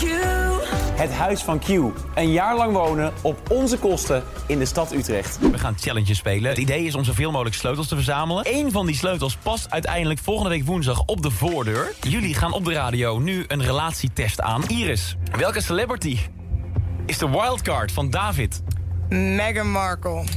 Jalisa, als Jamal nu een cadeau voor je zou kopen, wat zou dat dan zijn? Ik heb gevraagd om een goud kettingje, maar ik denk niet dat hij die heeft. Nee, hij schudt al nee. stofzuiger. Een stofzuiger! De eerste sleutel gaat naar David en Iris. En wat ik zo vet vind, is dat iedereen eigenlijk dezelfde trotse blik in zijn ogen heeft. Dus iedereen Ja, die hier ja. werkt, of je nou met attracties bezig is of met horeca... en mensen die in de keuken staan, iedereen die praat met dezelfde liefde over dat park... waar ik, nou, ik zal niet overdrijven, 34 jaar geleden ook verliefd op werd. 3, 2, 1, go. Matti, Marieke en Domien. Jullie kunnen deze ruimte pas verlaten als de code is gekraakt. Matti. Marieke. Domien. Maar dit was niet eens een fragment. Het was een effectie. Dit was gewoon vloep. Vloep. Ik denk dat mijn antwoord vloep is. Die van mij slaat nergens op. Dotan, welkom. Hi. Hoe is het met je? Het gaat goed eigenlijk, ja. Zie je tegenop? Ehm, ik vind het wel spannend. Ja, het is de eerste keer dat ik eh, sowieso wat zeg. Na, na, nadat er heel veel is gezegd. En ehm, het is ook wel een ander soort gesprek dan wat ik natuurlijk normaal doe. Ja, ik heb nog nooit zo'n serieuze blik in jouw ogen gezien eh, terwijl je tegenover mij zit. Nee. Nee, nee. Dus, ehm, dus ja, dit voelt wel zeker anders. Was je bang om naar buiten te gaan? Om aangesproken te worden? Aan het begin wel, ja. Aan het begin eh, denk je gewoon van... eh, ehm, ja, ik schaamde me gewoon kapot. Hoop gedaan in vier jaar. Hoop gebeurd in vier jaar. Wat wil je eruit pikken? Wat eh, komt er nou, eerst bij ik op? wil wel iets zeggen over dat geluid. Dat vind ik heel grappig, want... ehm, ja, want ik moet heel erg lachen om dat fragment, omdat... eh, dit was half zeven, dat volgens mij was het een donderdagavond of een woensdagavond. En ehm, die Carolien die belt in. En eh, zij geeft dit antwoord. En ik zeg, wat een origineel antwoord. Wat ik dacht was, wat een volslagen idioot antwoord is dit. Laten we snel doorgaan. En dat, dat hoor je aan alles. Want ik probeer ook een beetje af te raffelen. Ik vraag hem niet, wat ga je met het geld doen als je wint? Dus ik, ik wist echt niks. En ik denk, wat is dit nou voor volslagen idioot willekeurig antwoord? En ehm, eh, terwijl ik zeg, de jury heeft meegeluisterd... dan eh, hebben wij rechts hebben wij een scherm... waarin dus de jury eh, typt fout of goed. Maar het is natuurlijk 99 van de 100 keer is het fout. Dus ik kijk naar rechts om daar te zien fout. En ik zie daar staan goed. En ik kijk naar mijn producer, naar Ruben. En ik kijk terug naar het scherm. En ik kijk terug naar Ruben. En ik kijk naar het scherm. Ik denk, je zit me te fucken. Jij vindt het ook een debiel antwoord. En ik knipper twee keer met mijn ogen. En op dat moment ga ik naar de computer, want ik moet dat winbedje moet ik zoeken. Dat heb ik helemaal niet klaarstaan. Zeker niet bij dit Oh. antwoord.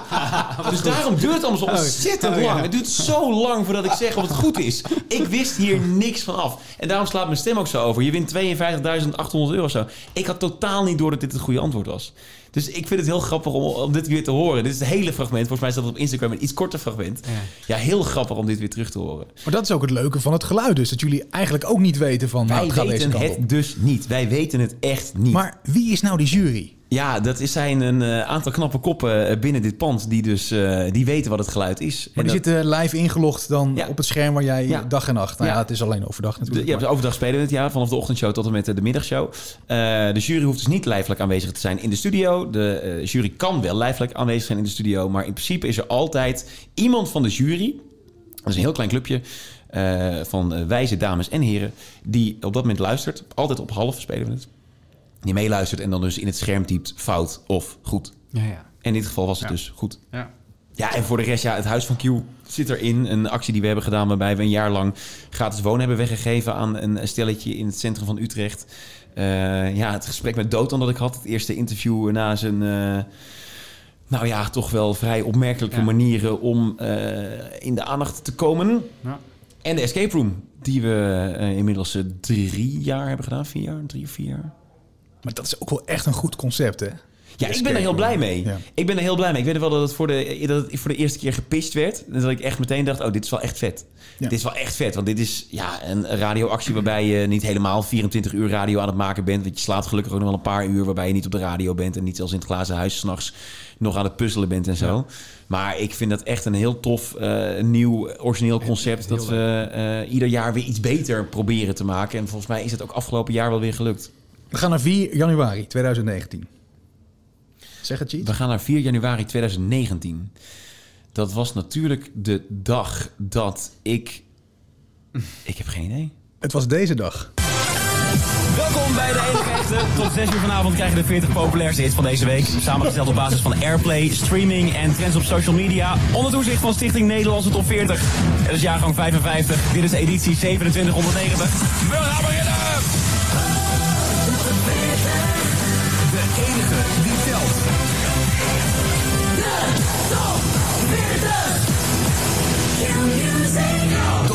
Verschuren. Het nieuwe jaar starten we met drie nieuwe binnenkomers in de lijst. Uiteraard zijn er dan ook drie hits die de jaarwisseling niet hebben overleefd. Na zes weken nemen we afscheid van Huts van de Blok. Dit was voor mij ook... ehm, vrijdagmiddag wa- was voor mij eh, de middag van de top 40. Ik ben opgegroeid met Erik de Zwart. Dat was mijn eerste Mr. Top 40. Ik ging het blaadje halen bij de Free Record Shop bij Van Leest. En eh, ik fietste echt rustig vrijdag naar de stad. Als ze vrijdag niet hadden, ging ik het zaterdag halen. Als het zaterdag niet was, ging ik maandag terug... om dan te kijken of ze het dan maandag eindelijk hadden staan. Dus ik verzamelde dat boekje... Eh, die, dat gedrukte exemplaar. En toen werd ik gevraagd en, eh, en toen ben ik het gaan doen. En ehm, ik heb er geen seconde spijt van gehad. En het is eigenlijk alleen maar leuker geworden in de afgelopen maanden. Ik leer hier zo ongelooflijk veel van. Omdat het totaal niet meer de top 40 is zoals hij bij Radio 538 klonk. Echt een ander product is het geworden. We hebben het veel meer naar Q-Music toegetrokken. En eh, de laatste maanden hebben we aanpassingen gemaakt in het team. Om ehm, de lijst toch weer een stapje verder te brengen naar een soort van ja, weet ik niet, een ideaal beeld van hoe een hitlijst in 2022 zou moeten klinken. En ik ben daar heel trots op. Ik vind het product dat we nu op vrijdag eh, maken ehm, en ook op zaterdagmiddag met Stefan Bouwman, ik vind dat echt, eh, echt heel erg tof. En, en ja, ik ben, daar, ik ben daar heel blij mee zoals het nu gaat. De Broadcast. Ik ben gewoon een enorme twijfelaar. Ik zit heel erg in mijn hoofd. En ehm, eh, wat ik ook al eerder zei, eh, sommige problemen of sommige dingen in je hoofd, die kunnen andere mensen niet voor je oplossen. Dat moet je zelf doen. Dan moet je zelf mee aan de slag. En soms is aan de slag gaan gewoon ja zeggen tegen iets. En het gewoon gaan doen. En ik ben ongelooflijk blij dat ik daar ja tegen heb gezegd tegen die top 40. Is er helemaal niets waar je spijt van hebt? Qua radio? Ja. Ehm, zo, daar stel je me een heel goede vraag. Nou, eh, ik denk het niet. Ik denk het niet. Ik denk niet is toch dat- helemaal goed? Ja, ik heb. Nee, ik heb echt nergens. Er is geen programma geweest waarvan ik denk dat had ik niet moeten doen. Of. ehm, nee. Nee, maar ik vind spijt ook een vrij zinloze emotie. Omdat eh, ik heb het toen blijkbaar met een soort van weloverwogen idee gedaan. Als ik daar nu spijt van zou hebben. En eh, dat is geweest, kan niet terugdraaien. Nee. Ik kan er alleen maar eh, iets van vinden van... Goh, was leuk of was dus niet leuk. Maar om daar spijt van te hebben, nee. Ik heb denk Nee, of verkeerde keuze dan bijvoorbeeld. Maar Nee, dat- nee, ik maar- denk niet dat ik daar... dat ik, ook, ik ben ook niet... Nee, nee, nee, nee, nee, nee. Ja, goed toch? Saai, hè? Saai Houden we zo over. Nee, maar Lekker toch juist, ja. We gaan een beetje richting het einde. Je zit lekker op je plek bij Q. eh, maar je hebt vast nog wel eh, ambities voor de toekomst op radiogebied. Nou ja, eh, in alle eerlijkheid dus niet. Als in, ik heb geen grote ambities. Ik heb niet het idee dat ik uitgeleerd ben bij Q. Ik heb het echt idee dat ik pas ben begonnen hier. Ik heb wel zin om met de middagshow nieuwe stappen te gaan zetten. Ik ben heel blij met Anton Griep als mijn nieuwslezer slash sidekick. Wij versterken elkaar enorm. Ik heb hem ook echt nodig in de show om een bepaalde sfeer neer te zetten die ik eigenlijk al heel lang wilde neerzetten. Ehm, we zijn daar nog steeds niet uitgeleerd met z'n tweeën. Dus daar ligt nog heel veel eh, winst. Wat natuurlijk heel spannend is, is alles wat het komende jaar gaat gebeuren. Er komen frequentieveilingen aan. Er komen nieuwe zenders bij. Er gaan waarschijnlijk misschien wel, waarschijnlijk misschien, er gaan misschien wel zenders weg. Het hele omveld van de middagshow is veranderd. Er zijn nieuwe middagshows eh, bij 538, bij 3FM. Alles is constant in beweging. En mijn ambitie is vooral om dit verder uit te bouwen en om het middagprogramma van Nederland te blijven. En om eh, nog veel meer mensen naar dit, dit station te trekken. Goeie ambitie, mooie ambitie. En uiteindelijk wil ik heel graag, en nu vast gezegd hebben, als ik eh, wat ouder ben, wil ik graag een middagprogramma op een regionale omroep. Oh, ik denk, dan komt Radio 5. Maar nee, dat valt nee, nee, dat is eh, Radio 5 zou ik daarvoor nog leuk vinden. Ja, Nee, ja, ik zou het heel leuk vinden Oh, als ja? ik een jaar of eh 60 ben of zo, dat ik Ja. dan nog steeds radio mag maken. Zou ik het heel graag bij Radio N doen of RTW Utrecht Ja, of zo. ja. Lijkt me zo ontzettend leuk. 12-2 of 2-4 of 4-6 en dan zo'n gesprek met een lokale weerman, wat dan 12 minuten duurt. ja, ja, ja. Ah, dat lijkt me Een beetje kneuterig, maar wel gezellig. Een beetje kneuterig, maar wel gezellig. Maar dat, dat duurt nog wel even, toch? Dat denk duurt ik, nog heel erg lang. Ja, ja, ja, ja, ja, ja. Heb je hem zelf nog veel aan die radio? Ja, zeker. Ja. Ja. Moet wel, denk ik, hè? Maar... Ja, ik zap veel, ik luister veel. Ja. Ehm, ik merk wel dat ik ook wel qua tijd eh, verslonden word door podcast. Ik luister veel podcast, ook om af en toe even juist uit die radio te stappen en even je te laten verdrinken in een verhaal. Dat vind ik heel prettig. Maar ik zelf natuurlijk ook nog een podcast, man, man, met, eh, met Bas en Chris. Zeker. Dus ehm, eh, ja, het is wel steeds lastig om je tijd goed te verdelen. Maar er staat altijd wel iets van radio aan. Of dat nou een podcast is of een station. Maar ik luister nog Ja. steeds heel veel. Ja, leuk. Heel goed. Hey, en ehm, nou, laten we het bruggetje meteen maar even, even maken inderdaad naar eh, de podcast. Want ja, jouw podcast, podcast werkt natuurlijk. En dan vooral Man Man Man, de podcast. Het is de podcast die je maakt met twee vrienden, Bas en Chris, vanuit de Man Man Man Cave. Bij Man, Man, Man, de podcast. Over drie jongens die uitzoeken hoe mannelijk ze eigenlijk zijn. Met Bas Louise, Chris Bergström en Domien Verschuren. Hey, welkom bij Man Man Man, de podcast. Seizoen 7, aflevering 5, jongens. Vijf alweer. Ja, we, gaan, eh, we zijn op de helft. Het seizoen is alweer op de helft. Ik vind dat het snel gaat. Ja, ik vind het ook snel gaan. En dat is vaak een goed signaal, toch? Ik bedoel, eh, Ik heb van Henny Huisman geleerd dat je die niet moet benoemen. Je moet niet zeggen, we zijn al op de helft. Je moet eigenlijk zeggen, er komen nog, komen er nog meer. vijf fantastische afleveringen aan. Waar heb je dat gehoord? In de podcast... Met Gers Groenteman? Nee, oh. andere. Nee, in de broadcast heb ik dit gehoord. Dat is een podcast met eh, mediapersoonlijkheden. Daar zit Henny Huisman in. En die vertelt een hele hoop. De helft is niet te volgen. Dan gaat hij linksaf en dan weer rechts. En dan steekt hij een steegje in. En het is allemaal eh, heel heftig en eh, ongeorganiseerd. Maar hij vertelt dat Joop van den Ende, zijn mentor, ja. geleerd heeft dat als ze een seizoen maakten van acht afleveringen. En hij opende de show met, nou mensen, aflevering 4, we zijn al op de helft. Dat Joop dan zei, nee, nee, dat moet je niet brengen. Je bent niet al op de helft. Je bent pas op de helft. Er komen nog vier er komen nog fantastische vier aan. Ja, dat is goed. Een goeie. Vind ik leuk. Gewoon ja, leuke spreekt les. Joop van den eens tegen. ik toch? Nou goed, dus we zijn eh, pas op de helft. En er komen nog vijf superleuke afleveringen Jeetje, nog aan. vijf? Nee, wacht nou. Ja, nee, nu voel je toch de vijf niet helemaal, Bas. Nee, noem eens enthousiast moeten. Ja, ja, ja, ja. ja, vijf. Vijf. Vijf hele afleveringen. Man, man, Heerlijk. Stukje kruisbestuiving. Ja, leuk. Grappig. Ja, dat heb ik van Henny geleerd uit jullie Ja, podcast. Heel, heel mooi. Ja, je, maakt eh, dus een van de populairste podcasts van Nederland. Bijna, nou ja, net zo populair natuurlijk als de broadcast wat dat betreft. Zeker. Eh, je- jullie staan eh, vaak eh, boven in de hitlijsten op eh, podcastgebied. Diverse prijzen gewonnen. Een podcast award, een online radio award, een Marconi award. Jullie zijn natuurlijk zelfs ook in de theaters te zien.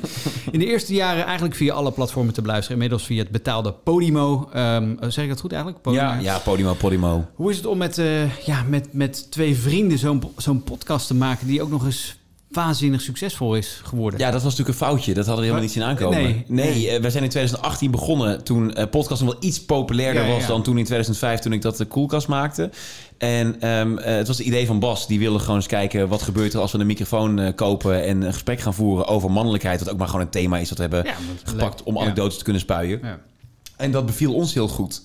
En ehm, ik weet nog wel dat we een eerste aflevering hebben gemaakt. Die hebben we toen onder andere laten luisteren aan eh, Michiel Veenstra en aan onze eh, toenmalige partners. En die zeiden ja, ja het is wel geinig, maar eh, misschien alleen geinig als je jullie heel goed kent. Michiel was heel enthousiast meteen. Die zei, oh, gewoon online zitten, het is lachen joh. En vanaf dat moment ging het lopen en ging het rollen. En Ik denk dat we heel veel mazzel hebben gehad met hoe vroeg we waren. We waren echt wel echt voor de bubbel waren we Ja, al, erbij, ja, precies. waren we Ja. al op, op Ja. iTunes te vinden. Maar het is ongelooflijk leuk om nu... eh, We beginnen nu aan ons vijfde jaargang. We gaan nu echt richting vijf jaar man man man. Ja. Om nog steeds iedere week bij elkaar te komen... en het te hebben over helemaal niks. Nee, nee, maar goed, het is, is wel over nagedacht. Bent natuurlijk wel een themaatje of iets dergelijks. Ja, ja, we weten nu Dat- wel waar we ja. het over gaan hebben. Want we hebben het heel lang over eh, mannelijkheid gehad. Daar zijn we Ja. mee gestopt begin dit jaar. Toen we naar Podimo gingen. We bespreken nu de week. Het leven en elkaar. Dat is nu de, de slogan, zeg maar. De, Ja. wat eronder staat. En het kan echt over van alles gaan. Dus ik had het afgelopen week over dat ik vanavond eh, bij jullie aan tafel zou zitten. En dan gaat het dan waarschijnlijk de komende aflevering gaat het over hoe het dan vanavond is geweest. En- Oh, kijk eens aan dan. Ja, Dat is- weer dat- kruisbestuiving. En dat hoor je nu. Eh, ik ehm, ben deze week de gast in mijn- een van mijn favoriete podcasts. Komende week. Vrouwmibo. Nee, niet de Vrouwmibo. Nee, in de broadcast. In de broadcast? Ja, de broadcast. Weet je, Dat is een podcast die gaat over eh, radio en tv, persoonlijkheden. Is dit waar Frank van der Lende ook een keer in zat? Of is dat Ja, is die heeft er ook weer gezeten, ja. Oh, ja, die heb nee, en zij zijn heel goed. Zij bereiden de podcast altijd super goed voor. In tegenstelling tot andere podcasts die eh, wij Zoals maken. wij. Ja. Dus eh, ik heb daar heel veel zin in. Jij had gisteren, eh daar had je het vorige keer over gehad, natuurlijk broadcast. De broadcast. De broadcast Ja. podcast. Ja. Het heet de broadcast podcast, geloof ik, officieel. Het heet de broadcast. Ja, nou ja, net zoals wij Man on Man de de podcast podcast heet. het. De broadcast podcast. Hoe was het? Ja, leuk. Het was heel leuk. Ik vond het wel weer eh, spannend. Ik wil eigenlijk dat soort interviews niet meer doen. Want? Omdat ehm, ik altijd met een gevoel overblijf dat ik of te veel heb gezegd of te weinig heb gezegd. En wat, waar, waar eh, wringt de schoen? Nou, het wringt nog nergens. Maar je hebt iets gezegd waarvan je spijt hebt misschien? Ja, Ook- want jij appte ons dat je misschien wel... hè, Nou ja, ik heb wel wat spannende Ja. dingen gezegd. Omdat je zit, eh, wat natuurlijk ook, en dat vind ik zo leuk aan, aan de podcast vergeleken met radio. Je vergeet heel snel dat je in een gesprek zit dat wordt opgenomen. Ja. Zoals wel zielig. Ja, ik ga het toch zeggen nu. Want eh, ehm, ik, ik, ik had hen helemaal bewierookt over hun voorbereiding. Zij bereiden echt heel goed voor. Ja. Dat vind ik het leuk aan hun podcast. Ja. En ehm, wij zitten in dat gesprek en hij zegt, nou, eh, je bent begonnen bij, eh, bij Atos en bij Exact FM. Ik zeg, nee, daar heb ik nog nooit gewerkt. oh, oké. eh eh, Drechtstad? Nee, heb ik ook echt nooit, nooit gezeten. Oh. Menno hè? Barneveld was je toch? Dat staat wel op je Wikipedia. Ik zeg, nee, ik denk dat je de Wikipedia van Mattie Valk te pakken hebt. Nou, zij begrijpen niet wat vandaan komt en nog steeds niet. Maar ik denk dus dat zij een uitzending voor hebben bereid met Mattie een keer. En dat dat niet door is gegaan en dat ik toen op die plaats kwam. En dat, Ah. Dus dat was eh, grappig. Ik had van tevoren helemaal hoog op van Maar daarna toren. begonnen ze gewoon even opnieuw? Of zit dat er allemaal nog in? Absoluut, nee, dit wordt allemaal geknipt. Dus eh, ik vond het ook wel grappig. Moest ook wel om lachen. En ik heb het heel leuk gehad gisteren. We hebben Nou, bijna leuk. twee uur zitten praten. Leuk. Want ja, je hebt inderdaad die, die seizoenen gemaakt, op een gegeven moment even gestopt. Want Ja. dat was natuurlijk ook wel weer een heel ding. Maar een soort van weer zelf opnieuw uitgevonden. In iets, iets ander jasje. Theater in natuurlijk. Ja, nou, we waren er wel klaar mee. We waren al een Ja. beetje uitgepraat eh, Ja. over Ja, mannelijkheid. dat kan me ook voorstellen op een gegeven moment natuurlijk. Dus ja, ja. we hadden zeven seizoenen gemaakt. En ehm, ja, de thema's waren gewoon op. Op een gegeven moment weet je gewoon niet meer van gekkigheid waar je het over moet hebben. Ja. En toen hebben we gezegd, we kappen er even mee. En eh, we laten elkaar ook even met rust. Want het was best wel intensief. We hebben inderdaad een theaterprogramma hebben gemaakt. Nou, corona kwam er overheen. eh, voor iedereen natuurlijk een zware periode geweest. En eh, toen zijn we een tijdje uit elkaar geweest. En toen kwam... Ze volgens mij een etentje gehad om weer eens te praten van... hey, hebben we zin om nieuwe plannen te gaan smeden? Die gingen we smeden. En een paar dagen of een paar weken later kwam er een telefoontje vanuit Denemarken... bij wijze van spreken. Ja. Willen jullie eens praten met, eh, met Podimo? Ja hoor, Ja. gaan we wel doen. Gaan we Nou ja, kijken hoe het het- is. voor de mensen die het niet weten, het, het grote verschil is eigenlijk dat je daar natuurlijk voor moet betalen. Ja. Of, eh, ja, het- je, je kan dat niet allemaal zomaar open eh, bluizen. Maar is dat nog een verschil voor jullie dan bijvoorbeeld? Of ja, zo? Of- ja, ja, zeker. Ja. Ja. Ja. je voelt je... ehm, ik, ik weet niet, ik heb een beetje het idee... We hebben ook, eh, net zoals jullie, voor vrienden van de show... Mhm. afleveringen gemaakt. En ehm, op een gegeven moment merkte ik heel erg dat eh, dat Vriend voor de Show best wel lekker was. Omdat je met een soort van intiem clubje zit van mensen die echt zeggen... hey, we, we vinden jullie echt heel tof. Hier is eh, 2, 3, 4 euro. En Ja. we luisteren iedere week extra graag naar jullie, naar die extra content. En zo voelt Podimo nu een klein beetje. Dus er zijn heel, hele hoop mensen weg. Daar ben ik ook eerlijk in. Dat is Mhm. niet zo gek. Niet iedereen die vrij luistert, wil daarna betaald luisteren. Dus er zijn best wel wat mensen die niet mee zijn gegaan naar Podimo. Ehm, maar er zijn een hele hoop mensen wel meegegaan. Ja. En dat clubje, dat is echt superleuk. Dus je moet ze geen koffie willen geven, want het is best wel een grote club. Ja. Maar die reageert graag en die is erbij op Instagram. Die komt naar onze feestjes. Eh, dus ja, ik vind het Ja, eigenlijk wel cool hoor. alleen Ja. maar eh, leuker geworden de laatste weken, maanden. Ja, en, en dat theater dan? Dat is, want in één keer zijn jullie ook gewoon in het theater in, Ja. in heel Nederland eh, te zien. Dat is ook wel weer even Ja. uit de comfortzone waarschijnlijk, of juist niet? Of... Nee, dit is totaal uit je Ja, comfortzone. Ja. Ja. ik had niet tien jaar geleden gedacht dat ik een theaterprogramma op mijn naam zou Nee. zetten. Nee, en dat is wel echt... Die podcast is zo'n jongensdroom. En ehm, eh, we prikken elkaar nog minimaal één keer per maand... om Ja. gewoon eens even erbij te blijven... van wat de fuck is hier eigenlijk gebeurd in de afgelopen jaren. We hebben inderdaad een, we hebben een boek geschreven, we hebben bier gebrouwen... we hebben theater gedaan... En dat theater is eigenlijk ook maar ontstaan omdat er op een gegeven moment een boeker naar ons toe kwam die zei: Hé, hey, eh, dat man, man, man, kan het theater niet in? Eh, ja, misschien wel. Ja. Nou, en toen hebben we ook vijf, zes verschillende programmaatjes gemaakt. Een soort van theaterformatjes, waarvan er zes of vijf mislukten. En de zesde, daarmee hebben we inderdaad iets van 20 of 30 shows gedaan door het hele land. Ja, super gaaf. Ja, dat, is, ja, dat niet te beschrijven. Dat is niet te beschrijven, omdat radio is eh, in een hokje en een podcast is aan een tafel. Je praat tegen je maten, in het geval van Man Man. En je praat tegen eh, Anton, in mijn geval, eh, op de radio. Die zie ik tenminste. En ik heb het tegen een hele hoop luisteraars, maar die zie je niet. En in het theater zie je de eerste rij, maar hoor je die rijen die erachter zitten. Dus je voelt een soort van spanning in die zaal van wat gaan ze doen. En het is verslavend. Het is echt heel erg verslavend theater. Ja. Leuk, leuk. Het smaakt naar meer, denk ik wel. ja, toch? Zeker. dat We zijn alweer aan het Ja. dromen over wat nieuws. Ja, mooi. Eh, maar dan wel echt wat nieuws. Dus niet wat we al gedaan hebben, maar eens kijken of... eh, Ziggo Dome. Ja, je moet groot denken, toch? Ziggo? Dome, ja. Ziggo Dome 2045 willen we graag. Ah, ja, wie weet, wie weet.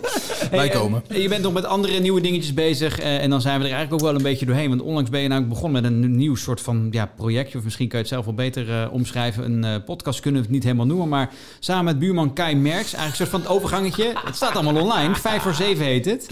De crosstalk, ja. De crosstalk, de crosstalk staat online. De crosstalk is sowieso wat voor, voor de jocks natuurlijk. Maar eh, je hebt er gewoon een soort item van gemaakt. En dat staat dan online. Is het gewoon meer een, een, een geintje of zo? Of Het begon met een banaan. Ehm, het begon met een banaan en eh, ik had een hele grote banaan gevonden in de kantine van Q. En daar ging het over om vijf voor zeven. Dus vijf voor zeven komt Kai Merks, mijn avondcollega, komt binnen. Ja. En ehm, eh, we hebben gewoon een praatje en het gaat vaak over niks. En ik vertel een heel verhaal over de banaan, waarop Kai op zender zegt... nou, dit had wel een podcast kunnen zijn. Ja, ja, ja. ja. En toen bedacht eh, Jesse, dat is de rechterhand van, eh, van Kai, en Kai... bedacht, ja, fuck it, waarom we het niet online als podcast? Het is echt helemaal niks. Het is letterlijk inpuntje, uitpuntje. Het is de afkondiging van de plaat die ik heb gedraaid. En daarna het jingletje dat Kai komt. En dat zetten we online op Spotify. Het is helemaal niet... We pretenderen niks. Het is ook niet echt een podcast, maar het is ja, wel het een is toch- podcast. maar het is toch grappig. Nee, maar het, is- het, geeft wel aan hoe je eh, op, een, oh ja, op een andere manier, op een, op een misschien wel een innovatieve manier natuurlijk met dit soort dingen bezig bent. Dat is toch eh, alleen maar hartstikke leuk, toch? Ja, er kan nog steeds kan- ja, precies, zoveel. ja. En, en ehm, dat vind ik ook leuk aan radio. Eh, Er wordt natuurlijk altijd de vraag gesteld... Ja, waar staat de radio over 15 jaar of over 20 jaar? Ik denk dus niet dat dit, dat dit medium dood is. Of dat dit medium gaat stoppen. Ik geloof daar helemaal niks van. Nee. En tuurlijk wordt die podcast steeds belangrijker. En wordt on-demand steeds belangrijker. En denk ik nu zelf ook... Misschien moet ik mijn kabelabonnement voor tv eens een keer gaan opzetten. Want hoe vaak kijk ik nog live? Alleen nog maar via NL Ziet. Af en toe een talkshow. Maar dan nog, dan heb ik dus wel eh, die live show van Arjen Lubach nodig... om later op NL Ziet terug te kijken. En ik denk dat het bij radio net zo is. Je hebt gewoon die live heb je nodig. En radio blijft zo direct op de huid van je luisteraar. Eh, Diep in dat oor genesteld. Alles wat er nu gebeurt. Voorbeeld, deze week, eh, koffietijd stopt ermee. Nou, heb ik gisteren om vier uur als breaking news gebracht. Ja. hey, hoor je als eerste op Q-Music. Ja, ja, ja, ja. Koffietijd Ja, ging dat is toch ook mooi, ja. Nou, flauwekulletje, Ja, ja. maar dat is wel... eh, Ja. ik vind dat nog steeds zo leuk. Je kunt mensen echt baf direct Ja. eh, dat, soort Ja. dingen, dat soort dingen brengen. Ja, Of dat nou- is ander, anders dan met een podcast. Ja, Het ook nieuwe muziek. actueel. Je Ja. kunt zoveel Ja. Meer neerzetten dan eh, via een Spotify-playlist. Ja. Wat hebben we gemist? Ja. Hebben we wel wat gemist? Nou, dat wel zo'n moeilijke vraag, dit. Eh, nee, ja, volgens mij heb je alles al een beetje aangestipt. We zijn, eh, we zijn begonnen in Goorlen en we zijn nu geëindigd in de vergaderzaal van, uh, van Q Music in Amsterdam. Ja. Nee, Cirkel is rond dan, De toch? cirkel is behoorlijk rond, ja. Nou ja, er er blijft nog wel een stukje open, want de cirkel kan alleen maar groter worden in de toekomst, gelukkig. Nou, kom een keer terug. Ik kom heel graag nog een keer terug, ja. Moeilijke vraag nog voor je. De krantenkop. Ja, stel je zou je carrière moeten omschrijven in een krantenkop. Wat zou dat moeten zijn? Heb ik over nagedacht natuurlijk. Ja, Heel oh, goed. Wat Heel goed. goed. Ehm, hij deed wat hij kon. Kijk eens. Ja, en dat is heel dubbelzinnig. Want eh, ik vind het een heel grappige uitspraak. Ja, we doen wat we kunnen. En je doet wat je kunt. Maar ik denk ook echt dat ik nu ehm, hardop durf te zeggen dat ik aan het doen ben wat ik echt kan. En het is zowel op de radio, in de Q-middagshow als in de podcast. Ik ben nu op een punt gekomen dat ik echt met volle overtuiging kan zeggen dat dit is wie Domien Verschuren is. En die is nog lang niet uitgegroeid en ik ben nog lang niet klaar. En eh, er zijn nog steeds dagen dat ik eh, terugrijd van, eh, van de radio en denk morgen moet het beter. Maar wat ik nu aan het doen ben, dat is echt wat ik altijd heb willen doen. En ehm, ja, ik doe wat ik kan. Mooi, mooi om mee af te sluiten.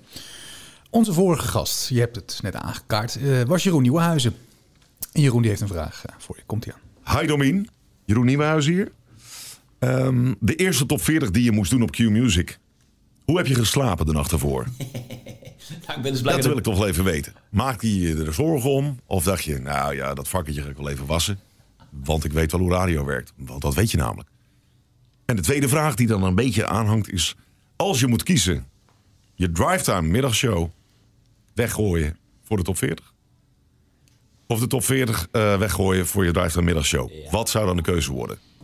Nee, ja, die middagshow, dat is echt, eh, dat is mijn kindje. En ik ben heel trots op het feit dat ik top 40 mag doen. Maar als ik de keuze zou moeten maken, dan zou de drive time, dus de middagshow, zou, eh, zou wel overblijven. En hoe ik geslapen heb, nou, ik ben dus blijkbaar de datum vergeten van de eerste, wat ik wel heel gênant vind. 4 januari 2019. Ik ga tatoeëren ergens op mijn lijf voor mijn eerste tatoeage. Nee, ik vond, het, ik vond het echt heel spannend. En dat kan ik ook wel horen. Als ik nu eh, die opening net weer, die jullie lieten horen, vergelijk met hoe ik het nu doe. Ik zat heel hoog in mijn energie en ik vond het fucking spannend. Maar ook dus omdat ik in dat rijtje terecht kwam. En eh, ik had ook wel een beetje het idee dat eh, een Jeroen Nieuwenhuizen of een Wessel van Diepen toch even die radio aan zou zetten. Oh, eens even kijken hoe die snot van de Verschuren het doet. Dus je bent daar toch mee bezig. Mooi, je bent toch bezig met, oh ja, fuck, mensen horen dit. En eh, je komt in dat enorme illustere rijtje terecht. Ja, ja. Dus ik, ja, ik vond het wel spannend. Ik vond het echt spannend. En ehm, wat ik leuk vind aan de top 40 is dat ik de afgelopen jaren eh, van ben gaan houden. En van de legacy ben gaan houden. Dat ben ik ook eigenlijk pas gaan ontdekken sinds ik hem presenteer. Hoeveel geschiedenis daarin zit. Hoeveel liefde er in de stichting zit. Daar werken mensen de hele dag aan die lijst en aan het archief. En eh, je kunt daar mensen een mail sturen over wat stond er 23 september 1983 op nummer 15. Dan heb je binnen 15 seconden heb je een mail terug. Baf, dit is hem. Dus ja, eh, ja ik vond die, vind die top 40 nog steeds echt iets eh, waanzinnigs. Ja, en terecht. Onze volgende gast is eh Vrouwtje de Bot. Hey. Heb jij een vraag? Voor Vrouwtje. Vrouwtje is natuurlijk al heel lang niet meer op de radio.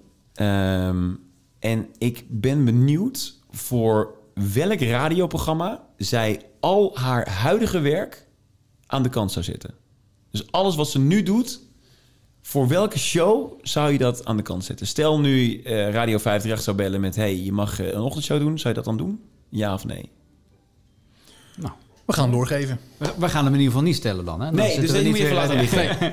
We stellen hem niet, we geven hem wel door. Ja, precies.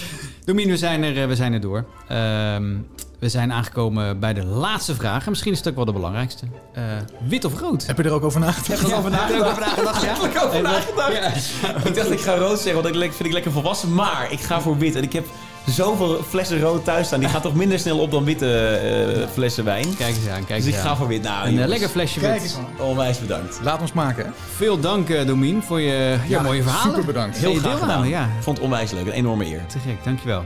Dankjewel. Ja, dat was hem. Ons gesprek met Domien Verschuren. Domien, dankjewel nogmaals voor het eh, leuke gesprek. Over een eh, maand zijn we er weer met een eh, nieuwe aflevering. Dan schuift aan Vrouwtje de Bot. In de tussentijd, check vooral al onze andere afleveringen die je nog niet gehoord hebt. Ik kan ze van harte aanbevelen. En eh, zoek ons op op de socials. Hè. Zijn we ook te vinden. Word vrienden van ons als je nog geen vriend bent geworden. Want dan mis je helemaal niks meer omtrent de broadcast. De met DE broadcast. Op Insta, Twitter, Facebook, eh, TikTok zijn we ook te vinden tegenwoordig. En op YouTube. Daar staan de afleveringen ook. Mocht je dat eh, nog niet weten, weet je dat nu wel bij deze. Dankjewel voor je aandacht, voor het luisteren. En graag tot over een maand bij een nieuwe aflevering van The Broadcast. Je luisterde naar de Broadcast. De podcast over radio en televisie in Nederland. Volgen doe je ons op de socials. En vergeet je niet te abonneren via de diverse streamingsdiensten. Graag tot de volgende Broadcast.